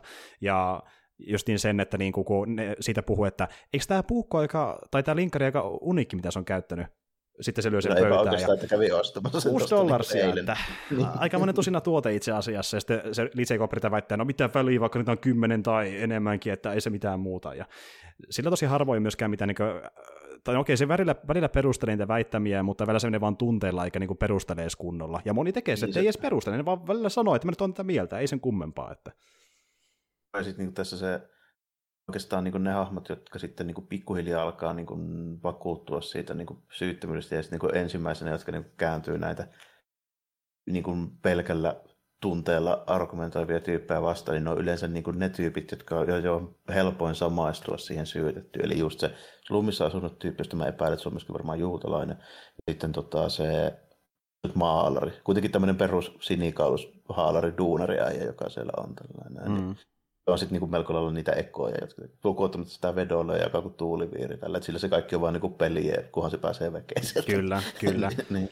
Ja, ja tämä vanhus on se ensimmäinen, joka sinä niin vakuuttuu, että niin, no, ehkä tässä pappa on sanoo, jotain. Niin, pappa on se eka, joka sitten siinä niin suljetussa niin kuin lappuäänestyksessä sanoo syytön. Tällainen. Niin, Kyllä. Joo. Kyllä, ja sekin perustuu enemmän siihen, että se olisi vaan käytännössä tukea Fondaa, se olisi niin kuulla enemmän perusteluja, mutta joku lähti vähäismessiin tukemaan Fonda, niin se homma lähti pyöriin pidemmälle ja pidemmälle, ja kohta mentiinkin sitten siihen loppupuolella, että niin kaikki nosti niin. että näin Ensin on sitten kolme, ja sitten on jo puolet, ja sitten rupeaa pikkuhiljaa niin kääntymään se ne tulee joitain juttuja, mitkä oli sille ihan niin kuin, vähän semmoisia dekkarimaisia. Esimerkiksi siinä, missä ne niin kuin demonstroi sitä, että kerkeisikö se ukko sieltä sinne niin kuin, katsomaan sinne rappukäytävään ja niin kuin mm. tälleen. Mm. Että, niin, tämmöisiä hommia. Mutta niin kuin, hyvin vähän tässä on mitään muuta kuin sitä, että niin kuin, spekuloi ja pitkälle niin kuin meneviä tämmöisiä niin kuin päätelmiä, ja sitten pääosin se on sen varassa, että niin Henry Fond spekuloi niitä päätelmiä. Ja sitten se niin aina sanoo, mutta eikö tässä kuitenkin ole epäilys, että tämä on niin, mahdollista. Niin, niin. ja sitten onko se perustelu, että no en mä tiedä, että tämä voisi mennä näin, kuka ei tiedä, mm. me pitää puhua tästä, niin täällä ehdotuksia, ja sitten kaikki se, että täällä on helvetin kuuma ja pelikin on tulossa ja kukaan ei jaksa, mennäänkö pois niin vaan täältä. Ei jaksa, Käy sanomassa niin. tuomarille, että me ei päästy lopputulokseen, että antaa olla, anti olla, päätä sinä. Mutta tuota, siis joo, se on tosi kiehtova tarina, ja niin kuin, tämä on sellainen leffa, mitä on käytetty monesti, monesti esim. vaikka niin äh, laki- ja bisneskursseilla niin tuota esimerkkinä johtamisesta ja johtamistilanteesta, ja sitten miten niin justiin ryhmädynamiikka voi toimia erilaisten niin, persoonien joo. kanssa. Tämä on niin esimerkki materiaalina ollut opetuksessakin monesti tämä elokuva. Joo, ja sitten ja sit tässä tuodaan niin hyvin esimerkki, esille myöskin se, että mikä on eroa sillä niin ryhmäpaineella, kun se on julkinen se äänestys, ja sillä, kun se on suljetulla lapuilla. Justiin näin. Se lopputulos on erilainen. Niin. Justiin näin. Ja sitten justiin se, että kuinka niin kuin, on niin paljon helpompaa projisoida sitä niin kuin omaa turhautumistaan muihin, kun tietää, että mitä muut on päättänyt, ja sitten niin kuin, miten mm. reagoidaan siihen, kun toinen jotain tietää mieltä, ja se niin kuin eskaloituu eskaloitumistaan, ja sitten Sekin tuodaan tässä leffassa esille myöskin teknisesti. No ensinnäkin, niin kuin Jarmo sanoi jakson alussa, niin tämä on tosiaan mustavalkoinen, eli pelkästään sitä kautta hyvin erinäköinen kuin vaikka Rear Windowi. Niin tuota, tässä myöskin, kun ollaan sillä yhdessä huoneessa, niin se, ja siellä ei tapahdu mitään öö, kungfu-tappelua, niin se on kovin toiminnallinen. Niin siinä pitää niin kuin, keksiä jotain keinoja, miten saada se tuntumaan intensiivisemmältä. Ja se tehtiin sillä tavalla tälle leffan kohdalla, että öö, kun me tulee sinne huoneeseen, niin kamera kuvaa niitä tapahtumia lähes katon rajasta, niin kuin tosi korkealta, mikä saa semmoisen vaikutelman, että on niin kuin tosi avoin paikka ja niin kuin tällainen niin kuin, ns. vähän vapauttavakin tunnelma tavallaan. Ei ole kauhean lähellä toisiaan ja kaikki joka rennosti. Mutta sitten pikkuhiljaa se kamera menee lähemmäs ja laskeutuu silmien tasolle ja välillä vähän vieläkin alemmas ja kuvaa välillä vaan muutaman tai parinkymmenen sentin päästä ihmisten naamoja, niin tulee sellainen tosi niin kuin, vähän klaustrofobinenkin fiilis siitä, kun ne pohti niitä omia asioita tosi lähekkäin toisia ja hikoilee samaan no, aikaan, niin se kuvauksen kautta, se, ti- justiin näin, se tiivistyy se tunnelma sen kuvauksen kautta pikkuhiljaa, se on tosi huomaamatonta, mutta jos miettii sitä tuosta näkökulmasta, sen huomaa, että se pikkuhiljaa se kamera menee no, lähemmäs se, elokuvan aikana. Se pistää merkille, ja sitten se rupeaa jossain vaiheessa olemaan semmoisia Sergio Leonemaisia tuijotteluja. Niin alkaakin, niin alkaakin. Monesti vanhuksen kanssa, niin sehän on aina tosi lähellä kameraa, kun se jotain mm. niin kuin reagoi asioihin. Ja tuota, just niin, mikä oli hauska huomata, niin mä en sitä pistänyt aiemmin merkillekään, tosi pikkujuttu, mutta niin tulee muuten aika isot hikiläikät vaikka Fondan kainaloihinkin ja selkää. Että niin, niin että, ja muutenkin sinne kaikki tyypit on tällä, että kun tuo tuuletikka ei toimi. Niin, niin, niin. Jep, jep. Ja sitten justiin välillä niin kun on niin turhautuneita ja vähän väsyneitäkin siihen omaan argumentoitiin, niin ne vaan hiljenee välillä myöskin pit, niin yllättävän pitkäksi aikaa, että kun ne saattaa välillä puhua jatkuvasti, niin ne saattaa välillä vaikka useamman sekunninkin ihan hiljaa ja vaan niin miettiä, että mitä seuraavaksi, kun se joku ehdottaa, että mennään vähän eteenpäin tässä asiassa. Niin, niin. Tässä on aika paljon just sitä, että tehdään niin se, siitä fiiliksestä vähän samanlainen, mikä niillä hahmoillakin. Et ensin se tuntuu, että joo, tässähän tämä niin menee. Mutta sitten kun se rupeaa pitkittymään, se on sitä mietitään liikaa ja täällä, niin jopa liian pitkälle monia niin päätelmiä ja näin, niin siinä alkaa niin kuin, mikä ne hahmot, että se niin kuin, koko tarina, niin se niin tavallaan alkaa kiertää sille kehää sinne niin niin. keskivaiheella niin muutaman kertaan. Kyllä, kyllä. Ja sitten se vähäksi aikaa pysähtyy, kunnes sitten kun joku alkaa taas keskustelemaan, niin se niin kuin kuvauskin siinä intensiivisentyy siis Niin, ja siinä saadaan jonkun sortin semmoinen vähän niin kuin avaus tälle, että okei, no nyt tämä taas eteen. Justiin näin, se, se, se, pysähtyy pari kertaa. Ehkä se on niin kuin se syy myöskin, miksi se on niin tehokas, koska se antaa katsojillekin aikaa hengähtää ja miettiä, mitä nyt on tässä käyty läpi, kun ne saadaan seuraaviin päätelmiin. Ja sitten ehkä välillä katsokin silleen, että Janne taas se palaa siihen samaan argumenttiin ja samaan aikaan niin, ne Zurodekin siellä voi saakeli niin. jälkeen samat hommat, niin katsoja niin kuin tavallaan menee itsekin sellaista tiettyä vuoristorataa, niin kuin nämä hahmokki, niin kuin, se on tosi raaman kannalta. Ja kun miettii vähän lisää teknisyyttä, niin esim. vaikka suurin osa leffan leikkauksista on viimeisen parinkymmenen minuutin aikana, eli silloin tahti vähän nopeutuu jälleen kerran, koska tämä homma intensiivisoituu, kunnes sitten vapautetaan se tunnelma ö, menemään sinne pihalle koko rakennuksesta ja porukkaan niin hyvillä mielellä, että homma hoidettiin nyt vihdoinkin saakeli. Nyt päästään jatkamaan päivä tästä Niinpä eteenpäin. Niin. Ja, se, ja se ihan viimeinen kohtaus, niin onko se ensimmäinen ja ainoa kerta, kun tämä Henry Fonda sanoo edes nimeen? Kyllä, se on. ja pappalainen. Se sille papalle, joo. Ja sitten se just niin kuin, siinä niin kulminoituu sekin, että ne kuitenkin oli täällä vaan tämän keissin takia. Ne esittelee itsensä, sitten vaan toteaa, no ei kai siinä lähetä, ja leffa loppuu. siinä, niin, niin hyvä. Näin se menee. Mutta siis joo, eli niin tosi vaikuttava elokuva, ja tosiaan ne halus myöskin saada ne näyttelijät semmoisen oikeanlaisen mielentilan sillä tavalla, että ne veti ennen kuvauksia kahden viikon harjoituksen, missä oli joka päivä koko päivän siellä huoneessa, että ne tulee oikein vittumainen fiilis tästä niin hikoilemisesta. Kyllä, kyllä. Niin ne ymmärtää, että, ne ymmärtää, mitä se voi olla pahimmillaan oikeille niin kuin valamiehille. Niin. haluttiin opettaa ne siihen ne näyttelijät, plus että ne oppis äh, skriptin mahdollisimman tehokkaasti, ja lopulta ne oppikin sen niin hyvin, että kun mentiin kuvaamaan, niin ei tarvinnut siellä enää miettiä, miten mikäkin ohjaus oh- ohjataan, niin. No. Et silleen hyvin. Se on kyllä, se on kyllä paljon tuommoista niinku juttua, mistä mä just mietin, okei, okay, tämä on tehty just niinku 5-7. Tässä on vähän samaa kuin tuossa Rear Windowissa. Tässä on tyyliltään ja just puitteeltaan tämmöisen niin kuin, vähän niin kuin pienemmän budjetin niin indie-elokuvan, niin kuin siis moderni indie-elokuva elementtejä tosi paljon. On joo, niin kuin justiin tämä, että niin kuin, kun puitteita ei ole, eikä budjettiikaan isompaan tuotantoon, niin otan kaikki mitä voidaan vähintään teknisillä keinoilla ja sillä ö, näyttelyllä siitä, mitä saadaan. Mm. Et ne on ne Panostetaan kaikki siihen, että ei yritetä niin kuin venyttää liikaa sitä meidän niin kuin resursseja, joita ei ole. Niin, niin tehdään se sitten silleen, että tehdään sitten yhdestä lokaatiosta ja siitä dialogista niin, sit vaan niin, kuin niin vahva kuin pystytään ja mihinkään muuhun ei tarvitse keskittyä. Jep, juuri näin. Ja kun oli aikaa harjoitella, niin pystyi mennä vaan paikalle ja laittaa filin pyörimään, koska niin tuota, porukka tiesi mitä tehdä, kun oltiin harjoiteltu tarkkaan ne kohtaukset etukäteen ja koko elokuva aika pitkälti. Ja tuota sijointi siihen, että kun Lumetilla oli taustaa alun perin teatteripiireistä ja siellä on tutumpaa, että niin tehdään tosi treenataan etukäteen. Nimenomaan, niin. koska tois, kuitenkin ne ö, näytelmät esitetään yleensä livenä, niin parempi niitä osata ne kohtaukset. niin. niitä ei voi sinne niin lavalla ruveta enää miettimään niin siellä ei tunneta näitä niin kuin uusia otoksia. Niin. Nimenomaan. Ja tuosta syystä niin Lumetti tuntemaankin myöhemmällä urallaan tosi tehokkaana ohjaajana, koska se valmistautui niin hyvin, että se saattoi kuvata leffoja vaikka niin kuin nopeammalla tahilla, niin. kuin studio pyysi siltä. Me, niin, niin sitten kun mentiin kuvaamaan, niin se niin kuin alkoi tulla niin liukuhihnalta sitä kamaa, kun kaikki on jo treenattu niin paljon valmiiksi. Nimenomaan, koska monilta tämmöisiltä niin kuin autoreilta ja vähän niin kuin isomman profiilin ohjelta on odotettavissa monesti, että ne menee vähän yli sen aikataulun. Joo, ja sitä hoonataan vaikka kuinka pitkään. Niin, ja pitää pyytää, että saanko vielä viikko tai pari tehdä ylimääräistä, niin tälle varattiin 20 päivää aikaa, ne teki sen 19 päivässä valmiiksi, eli studio oli tyytyväinen, sai sen mm. pikkasen nopeammin valmiiksi.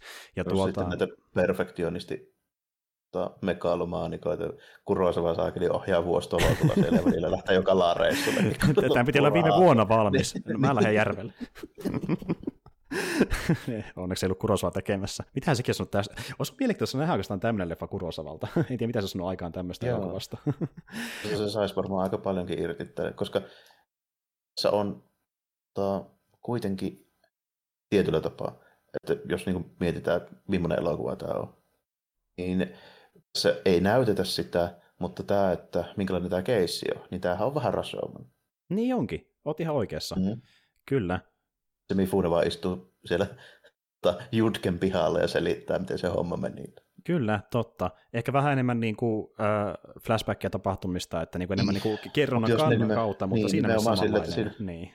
Mä siinä, että siinä on enemmän sitä kuvakerrontaa sitä paikan flashbackia, mutta, mutta jos ne jätettäisiin pois ja vietäisiin se koko tapahtuma sinne pihalle, niin sitten se olisi rasoama. Mm, totta, totta. Mutta just, että malttaisiko Kurosava olla tekemättä Kurosava, niin se juttu, mä mietinkin, että ei välttämättä. Mutta tällä budjetilla sekä pakkoja, tai se, että tässä leffan tekemättä myös tekemään lisää. Tämä ei maksa paljon mitään. Niin, millä menemään samurai-hommiin, sitä mä tykkään. Mutta, mutta tuota, joo, siis tosi vaikuttava, ja äh, jos miettii Lumetin tuotantoa, niin tämä on sillekin vähän öö, epätyypillinen siinä mielessä, että niin, ei siinä, että se olisi tehnyt saman tyylisiä leffoja, vaan siinä, että se muistetaan myös vähän erilaistakin elokuvista tämän lisäksi. Että ehkä tämän lisäksi sen tunnetuimpia leffoja on muun muassa Al Pacinon Serpikot ja Dog Day Afternoonit, jotka on vähän erilaisia. Niin se on tehnyt tosiaan sen Pacinolle. Kyllä, kyllä. Ja se on huvittava se kontrasti, että se tunnetaan myös niistä, jotka on aika erilaisia loppupeleissä. niin kuin... Ei ne ole ollenkaan tämmöisiä. Ei niin. To- toki Dog Day Afternoon, niin sehän on, no ei nyt ihan näin suljettu ö, setti, mutta sekin sijoittuu tavallaan yhteen paikkaan, eli sinne, oliko se nyt pankkiin, missä tapahtuu se elokuva. Kun sehän menee sinne se Pacinon hahmo, niin ryöstämään, jos se näin meni muistaakseni. Niin joo, joo, joo. Kyllä, kyllä. Et siinä mielessä niin kuin, tavallaan perusidea sama, mutta toteutus hyvin erilainen siis toisin sanoen. Ja joka tapauksessa niin hemmetin iso suoritus ekana leffana, niin kuin sanottiin äsken, niin yksi äh, monen mielestä, siis joku laittaa niin kuin top kolmoseen, top ykköseen tämän leffan tänä päivänä, ja niin kuin, siinä mielessä hemmetin hyvä debyyttileffa. Että niin kuin... On kyllä niin varmaan just yksi parhaista, niin kuin oli puhe, että, että niin kuin ei tule oikein muuta mieleen kuin Orsonin ja sitten niin kuin muutama edes usko. Jos miettii äh, suljetun, suljetun setin tapahtumia, niin äh, erilaisia leffoja jälleen kerran, mutta jos miettii se suljetun setin näkökulmasta, niin Reservoir Dogsi, sekin sijoittuu monesti niin yhteen tapahtumaan paikkaan aika pitkälti, niin joo, joo, kova leffa. Ekaksi kun mä rupesin, niin, niin, sitten mä rupesin miettimään, että mitä joku Ridley Scott on tehnyt tai joku tällaiset. Tällainen. Mutta niilläkin on yleensä aina joku vähän vanhempi elokuva, mitä ei vielä. Semmoinen, että tässä vasta harjoiteltiin ja sitten niin, lähti homma rullaamaan. Niin, ja luistiinsa lukaa silleen Spielbergille ja näilläkin on silleen vähän. Ja... Mm-hmm, nimenomaan. Että ehkä tässäkin, että kun se oli niin paljon taustaa just niin kuin useista ohjaustöistä, ja ehkä leffa mielessä. Niin, mutta kuitenkin, niin.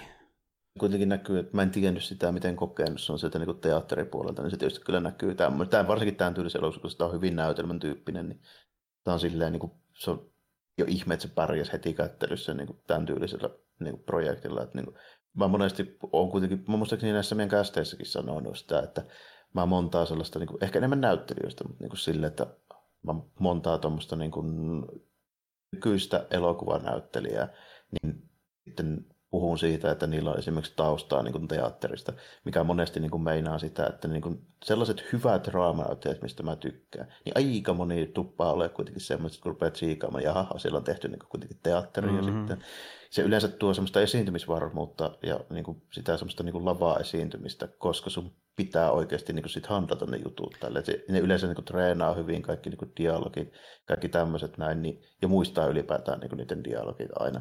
Ehdottomasti. Se, se näkyy myöskin siinä filmillä tietyllä tapaa, että niin kuin, okay, niitä voi leikata ja niitä ottoja voi ottaa vaikka miljoona ja me ei välttämättä tiedä sitä.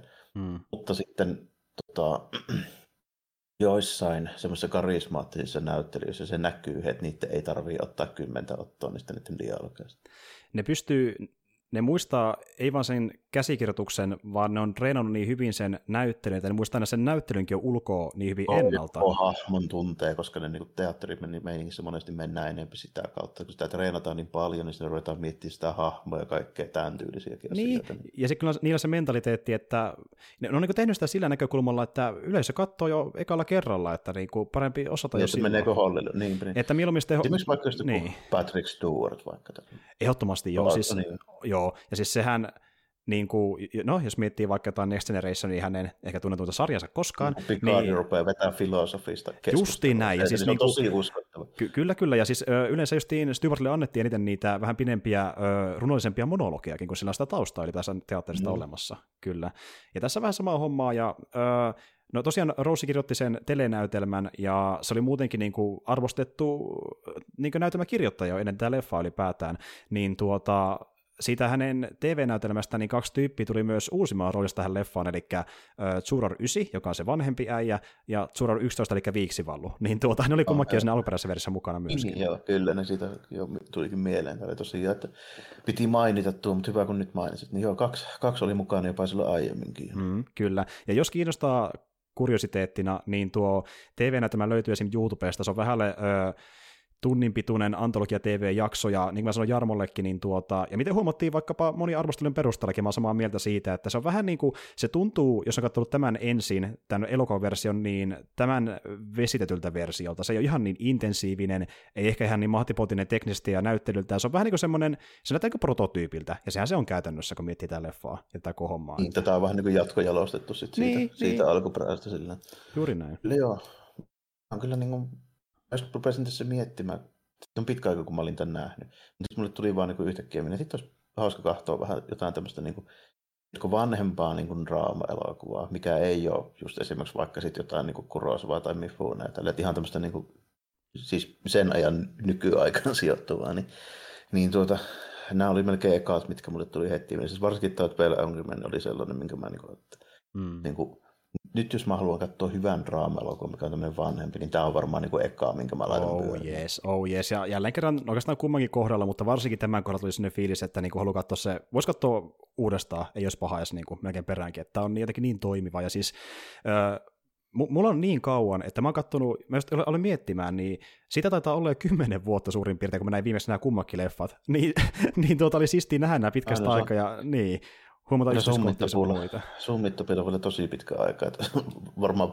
aika, aika eri laillakin voi jo nyt niin katsoa näitä. Että niin kuin, on kulunut kuitenkin sen verran, että mulla, mulla ei välttämättä niin just joku kymmenen vuotta ehkä niin kuin tunnu niin, niin pitkältä siis niin kuin väliltä, mutta sun tapauksessa varsinkin. Öö, no niin... mietitään, että kymmenen vuotta sitten mä olin, mä olin teini. Että niin se niin. muutos on sille henkisestikin semmoinen, että niin kuin, ja kun mä oon kasvanut tavallaan elokuvan katsojanakin, niin jos sä katsonut näitä ihan eri tavalla kuin silloin aikana. Mutta, oli näin edelleen vaikuttavia. Niin kuin, ja jos, hyvät leffat tunnistaa siitä, että ne tuntuu parhaimmilla ehkä paremmilla tokalla kerralla. Ja nämä saattoi olla mulle ehkä Joo, vähän parempi tokalla kerralla, en tiedä, tuntuu vähän siltä. Että...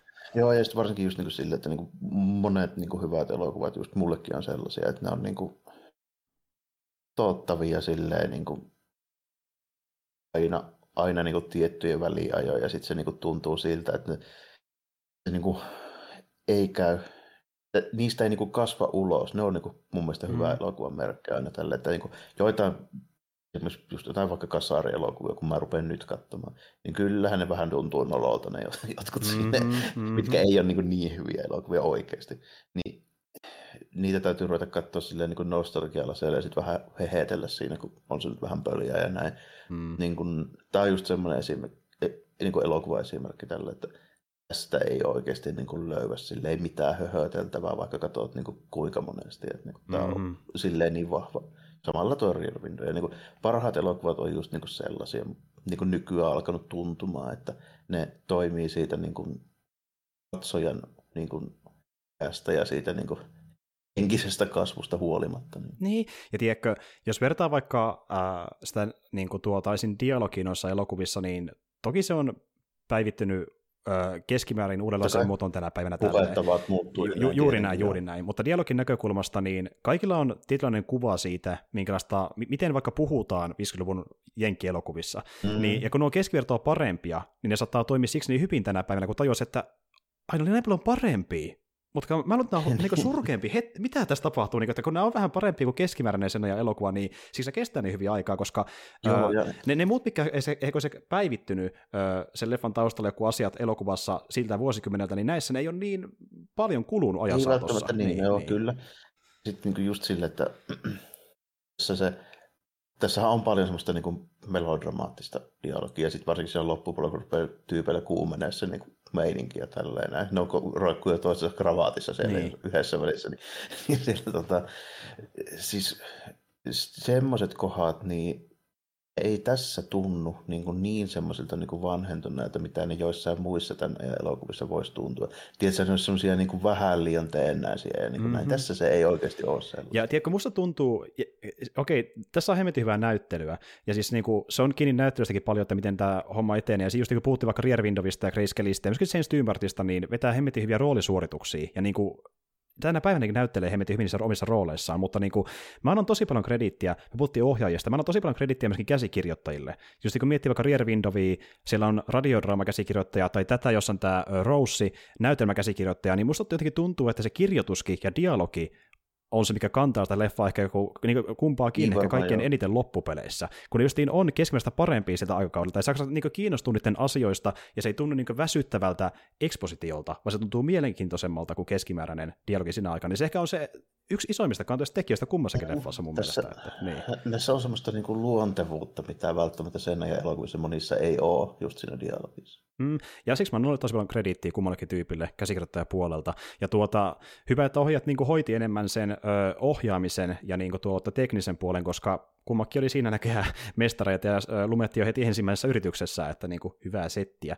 Mut, Joo, tuota... ja en mä usko, että Hitchcock olisi kirjoittanut semmoista niin kekseliästä vähän niin kuin hauskaa hommaa, sen tyyli niinpä, ei ole. Niinpä. Se, sen, sen se, niin kuin se hauskuus, niin se on enemmän semmoista sitten niin kuin koska se tausta tulee sieltä vanhalta puolelta, mm. niin se, se hauskuus on sitä semmoista fyysisempää. Eli just niinku niin kuin niin sitä patjaa eri suuntiin. Juuri se näin. ei ole niin kuin silleen dialogi hauska. Kun tai... mä sanoin, kun se rupesi melkein olemaan just jotain Sakeli Fedonin tyylistä nokkelaa sanailua, mikä on tuonne elokuvaksi tosi niin kuin uuden tuntusta. Uskomaton suoritus tänäkin päivänä vielä. Ja, ja sitten just, jos jotenkin dialogiin vaikuttaa, niin se on silleen, että joku toinen on sen kirjoittanut ja hän niin kuin, äh, miettii, miten se tulkitaan siinä elokuvassa, niin kuin, miten se näyttelijä sen esittää niin kuin maksimissaan sitä kautta. Mutta niin kuin se itse skripti ja dialogi, niin tosi harvoin hän oli siinä niin kuin, antamassa omaa inputtiaan. Ja Aivan. se myös huomaa. Ja niille monesti vähän tulee niin kuin, tota, noille kässärityypeille, niin annetaan silleen vähän liian vähän huomiota. Et yleensä se kaikki huomio keskittyy siihen ohjaajaan, varsinkin jos on niin kuin kuuluisa se ohjaaja. Mm-hmm. Samalla lailla kuin just miten mä tajusin sitä mankkia katsoessa. Että se, että se mankki, eli se perhana, sehän kirjoitti 400 sivua siihen Citizen Kane. Kyllä. Ei se ollut niin Orsa. Niin. Kyllä, ja tämä oli hyvä lähtölaskenta tälle, että niin, tämän pohjalta, jos innostutte aiheesta, Mänkki käsittelee tämmöisiä juttuja aika tehokkaasti, kannattaa tsekata sekin ehkä. Kyllä. Ja tuota... Se on myöskin, jos haluaa mustavalkoisen elokuva, missä on tosi nokkelaa ja hauskaa dialogia, niin siinä on uusi sellainen. Mm-hmm, siinä on, ja David Fincheri hoitaa senkin. Ja tuota, äh, niin ja semmoinen juttu myöskin, kun miettii tämän leffan visuaalisuutta, niin äh, kun tämä ei ollut semmoinen eeppinen draama, mutta ei vaan sitä, tämä ei ollut myöskään widescreen eikä värielokuva, joita oli tuossa vaiheessa kuitenkin niin kuin pääosin markkinoilla, Kyllä joo. niin se ei Kyllä. houkuttanut kaikki katsoja senkään takia, että se oli yksi miinustekijä siinä. Ja tämä Ei, myöskin... Eikä tämä varmaan hirveä, hirveä rahasampo, ei varmaan ollut silloin ilmestyksessä. Ei, ei oikeastaan, että se, mä en nyt ihan varma ole, paljonko se keräsi rahaa silloin teatterikierroksellaan, olisiko ollut jotain suurin piirtein kaksi miltsiä, ja sen budjetti oli joku vähän 300 000, eli siinä mielessä niin kuin ihan ok tuotto, mutta ne otti sille isompaa, ne otti sille isompaa tuottoa.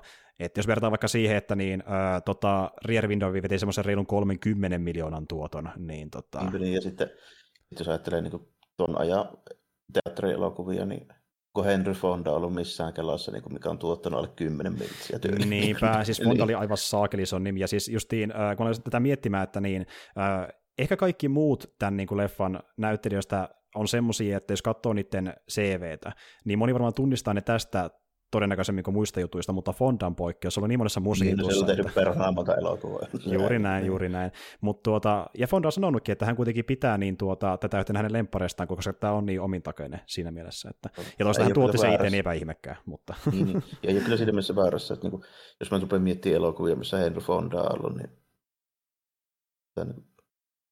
saattaisin sanoa, että tämä on sen paras elokuva. Aika varmasti. Siis mä jopa olla samaa mieltä. Sillä on moni hyviä elokuvia, mutta tämä on niin, tämä on niin omintakainen. Tämä on niin omintakainen. Ja tota niin, niin, tosiaan aikanaan, kun tämä leffa tehtiin, niin Fonda ja Rose olisi halunnut, että tämä leffa olisi julkaistu niin kuin, vähän niin kuin se äh, Marniekin elokuva, eli parissa pienemmässä teatterissa, ja toivotaan, että niin puskaradio kasvattaa sen suosiota, ja sitten pikkuhiljaa lisätään niin sen levikkiä, koska ne ajatteli, että taas on leffa, että kun tämä kuitenkin on TV-adaptaatio ja näyttää justiin äh, ihan joltain muulta kuin ne isoimmat eeppiset draamat, niin se ei houkuttaisi niin paljon katsoja, jos se laittaa niin isompaan levitykseen. Mutta studio ajatteli, että me saa paremmin rahaa, jos laitetaan isompiin studioihin että, ja niin teattereihin näkyviin, että kyllä, kyllä sinne tulee katsoja. Siis, niin laitetaan pari, pari julistetta pihalle, niin kyllä porukka kiinnostuu siitä tämä leffa taisi käsittääkseni flopata niin kuin ekalla kierroksella. Et siis tuota, se ei tottunut yhtään sitä, mitä ne odotti rahaa, kun se meni heti liian isoihin stu- teattereihin, ja tuli tyyliin sen verran katsoja ainoastaan, että kuvitelkaa vaikka teatteri, missä on parikymmentä ö, rivi, riviä katsomapaikkoja, eka rivi täytyy ainoastaan. Et tuota, ei kauhean paljon katsoja. No, ei se välttämättä.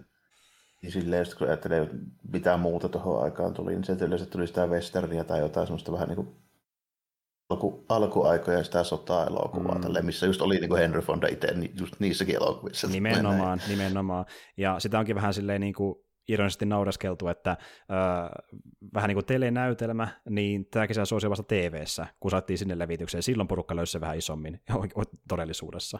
Mutta tuota, se sai kuitenkin hyviä arvosteluja silloin niin teatteriin levityksen aikanaankin, ja, niin kuin, ja silloin mietittiin, että tämä on hyvin poikkeuksellinen, ja osittain senkin takia, että vaikka oli tehty niin kuin ns. Ö, oikeussalidraamoja, niin just nimen mukaan oli sijoittunut sinne oikeussaliin, eikä sen jälkeiseen käsittelyyn. Tämä oli siinä mielessä niin kuin erilainen vähän tarinalliselta asetelmalta. Oh, ja, ne, ja ne yleensä keskittyy niihin asiaajajiin näihin. Näin. Nimenomaan. näihin, niin, se valamiehistö on vain se rivissä tyyppä, joka lopuksi näyttää se, että jep, tultiin tähän lopputulokseen. Kyllä. Ja, siinä. ja niin kuin muuten kun miettii tyypillistä oikeussaliraamaa tänäkin päivänä, niin edelleenkin valamiehistö on se tyyppi, joka niin antaa muutaman kommentin taustalla, mutta ne tosiaan on keskiössä siinä niin raamassa loppupeleissä välttämättä. Joo.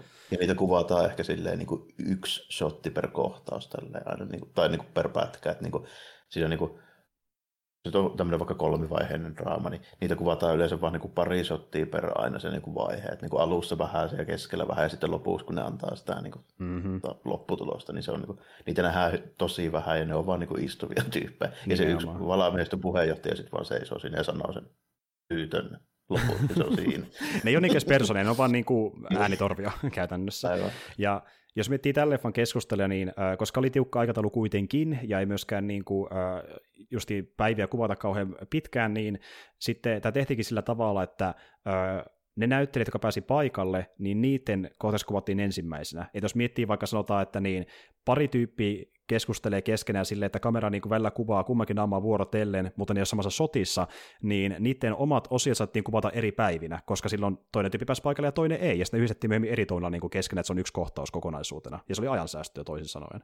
Et tuota, hyvä settiä siinäkin mielessä näyttelijöiden osalta, että niillä ei ollut välttämättä vastanäyttelijä toisella puolella ollenkaan sinne Joo, kuvausten aikana aika ylläri kyllä. Harvoin tulee ajateltua noita tommosia juttuja, niin kyllä sille, vasta kun sitä jälkeen, että jos sen kuulee, kun toi on niin, jotenkin niin epätyypillistä, että jos et sä itse ole tavallaan niin elokuvia tehnyt tai jos et ole joku ohjaaja tai näin, niin harvoin tulee edes ajatelleeksi, että niitä Nimenomaan. tosiaan tehdään aika paljonkin noin. Kyllä, kyllä. Ja no, mä tiedän, että nuo ei ole kaikille välttämättä edes kovin kiinnostavaa faktaa, mutta muutenkin kiehtoo tuo, että niinku, sen teki, tietyllä tavalla mulle se niinku tekee sitä rooli suoritusta vaikuttavamman, kun tiedostaa ton, että se olosuhde ei ole sama kuin mikä se on elokuvassa tyyppiä, välttämättä. Niin. niin. Se on sitä movie magicia, ja monet haluaa pitää sen magicinä, mutta en tiedä, mä niin nörtit mua kiinnostaa.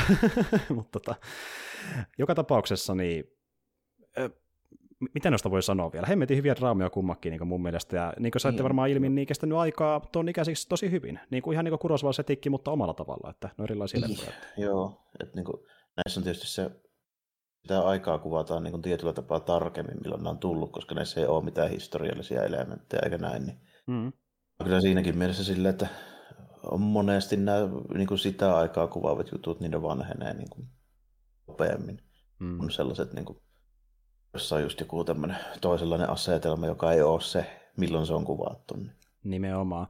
Et tuota, ja sitten niissä on just sitä oma viehätystä, kun ne näyttää teknisesti kuitenkin, vaikka tarina on vähän omintakainen kummassakin, niin näyttää teknisesti sen ajan elokuvilta kuitenkin, niin jos vaan on sellainen retrosilmä tuonne elokuville, niin tulee vähän lisäarvoa siinäkin mielessä, että nyt on tämmöinen niin kuin, vähän aikakapseli tietyllä tavalla tämmöiseen erikoiseen aikaan, että oli Hitchcock, joka teki tämmöisiä tietyllisiä elokuvia, mitä ei näe enää tänä päivänä, niin se on, siinä on se oma arvonsa sitä kautta.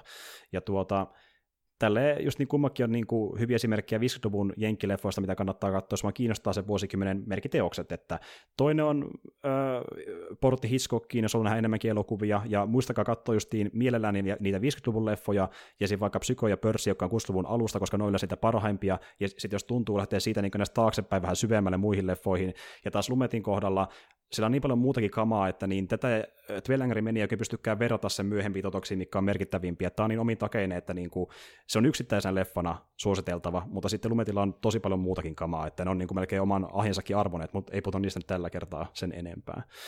Mutta joo, niin kuin kävi ilmi, niin kummakin meistä dikkaa näitä, näistä erittäin paljon ja tullaan vissiin katsomaan tulevaisuudessakin pari otteeseen, kun sattuu tuntumaan siltä. Että... Kyllä mä Rear Windowsista mä en tiedä, kun Hitchcockilla on aika paljon muutakin, mitä mä en ole nähnyt. Mutta niin esimerkiksi toi Twelve niin kyllä mä sen taas tässä käy uudestaan kymmenen vuoden päästä, niin kyllä mä sen varmaan Viimeistään silloin, kun on ehkä niin. pikkasen taas unohtanut jotain sen taustalta. Mutta joo, hyvä settiä, ja oli hyvä, kun ehdotit tätä te- teemaa, koska oli kiva päästä puhumaan just jostain saman aikauden jenkkileffoista ihan vaihtelunkin vuoksi, koska me ollaan puhuttu keskimäärin paljon japanilaisista elokuvista, varsinkin tuolta aikakaudelta, niin tämä oli ja vähän yli... vaihtelu. Että... No, ja ylipäätään niin just vähän vähän niin kuin genre-elokuvista ja niin kuin aasialaisista elokuvista, koska mä satun tykkäämään niistä plus, että ne on aiheena sellaisia, että niitä on niin kuin hyvä käsitellä, koska mä koen, että siellä on paljon hyviä juttuja, mistä moni ei tiedä. Mm, totta. Ja sitten taas nämä on enemmän niin tämmöisiä nämä niin kuuluu ennäs leffasivistykseen, jos näin voi sanoa. No vähän niin kuin, niin. joo, varmaan. Niin kuin, mä oon vähän tosi nihkeä ylipäätään niin kuin suhtaudu nihkeästi mihinkään sen tyylisiin juttuihin niin kuin oikeastaan tällä, että on niin sitä mieltä, että kaikkien pitää katsoa, mitä ne haluaa katsoa, mutta niin kuin, kyllä mä ymmärrän tietyssä näkökulmassa niin kuin sen, mutta, mutta mä oon vähän niin kuin silleen, että jos et sä itse oikeasti opiskele niin kuin jotain elokuvan tekoa tai ohjaamista tai näin, niin, niin kuin, saa katsoa mun puolesta mitä haluaa. Niin, niin. niin. Kyllä. Mutta joo, ehkä tässä alkaa olla pikkuinen meidänkin meidänkin ränttäilit. Ja tuota, niin, ää, jos haluaa miettiä näiden saatavuutta, niin kummankin pystyy vuokrata vaikkapa YouTubesta muutama euro hintaan tai jostain digitaalisena vähän isompaa hintaan. Blu-rayn saa kummastakin ää, ostettua tota, niin, niin, Rear Window löytyisi vaikka filmihullusta 15-16 euron hintaa, kun laskee postikon mukaan. Ja... Hitchcockilla on varmaan jotain niin lootiakin. On joo. Vaikka ties kuinka paljon kelaa. On joo, ne on tosi aika huonosti saatavilla, koska moni muukin haluaa niitä lootia, mutta niitä löytyy aina vähän väliä. Niitä löytyy aina vähän väliä. Ja Twelangri meni niin samoihin hintoihin, senkin saa niin tuota CD-onista ainakin Blu-ray-muodossa. Eli löytyy aika hyvin tätä ihan niin kuin kotimaastakin ja ulkomailta tarvittaessa. Mutta joo, niitä löytyy ja voitaisiin lopettaa tämä, en mä tiedä, hitsin tyylisesti ja sanoa, että see you in the pictures and good evening. Ei muuta kuin ensi kertaan ja moi kaikille. Joo, kiitti ja morjesta moi.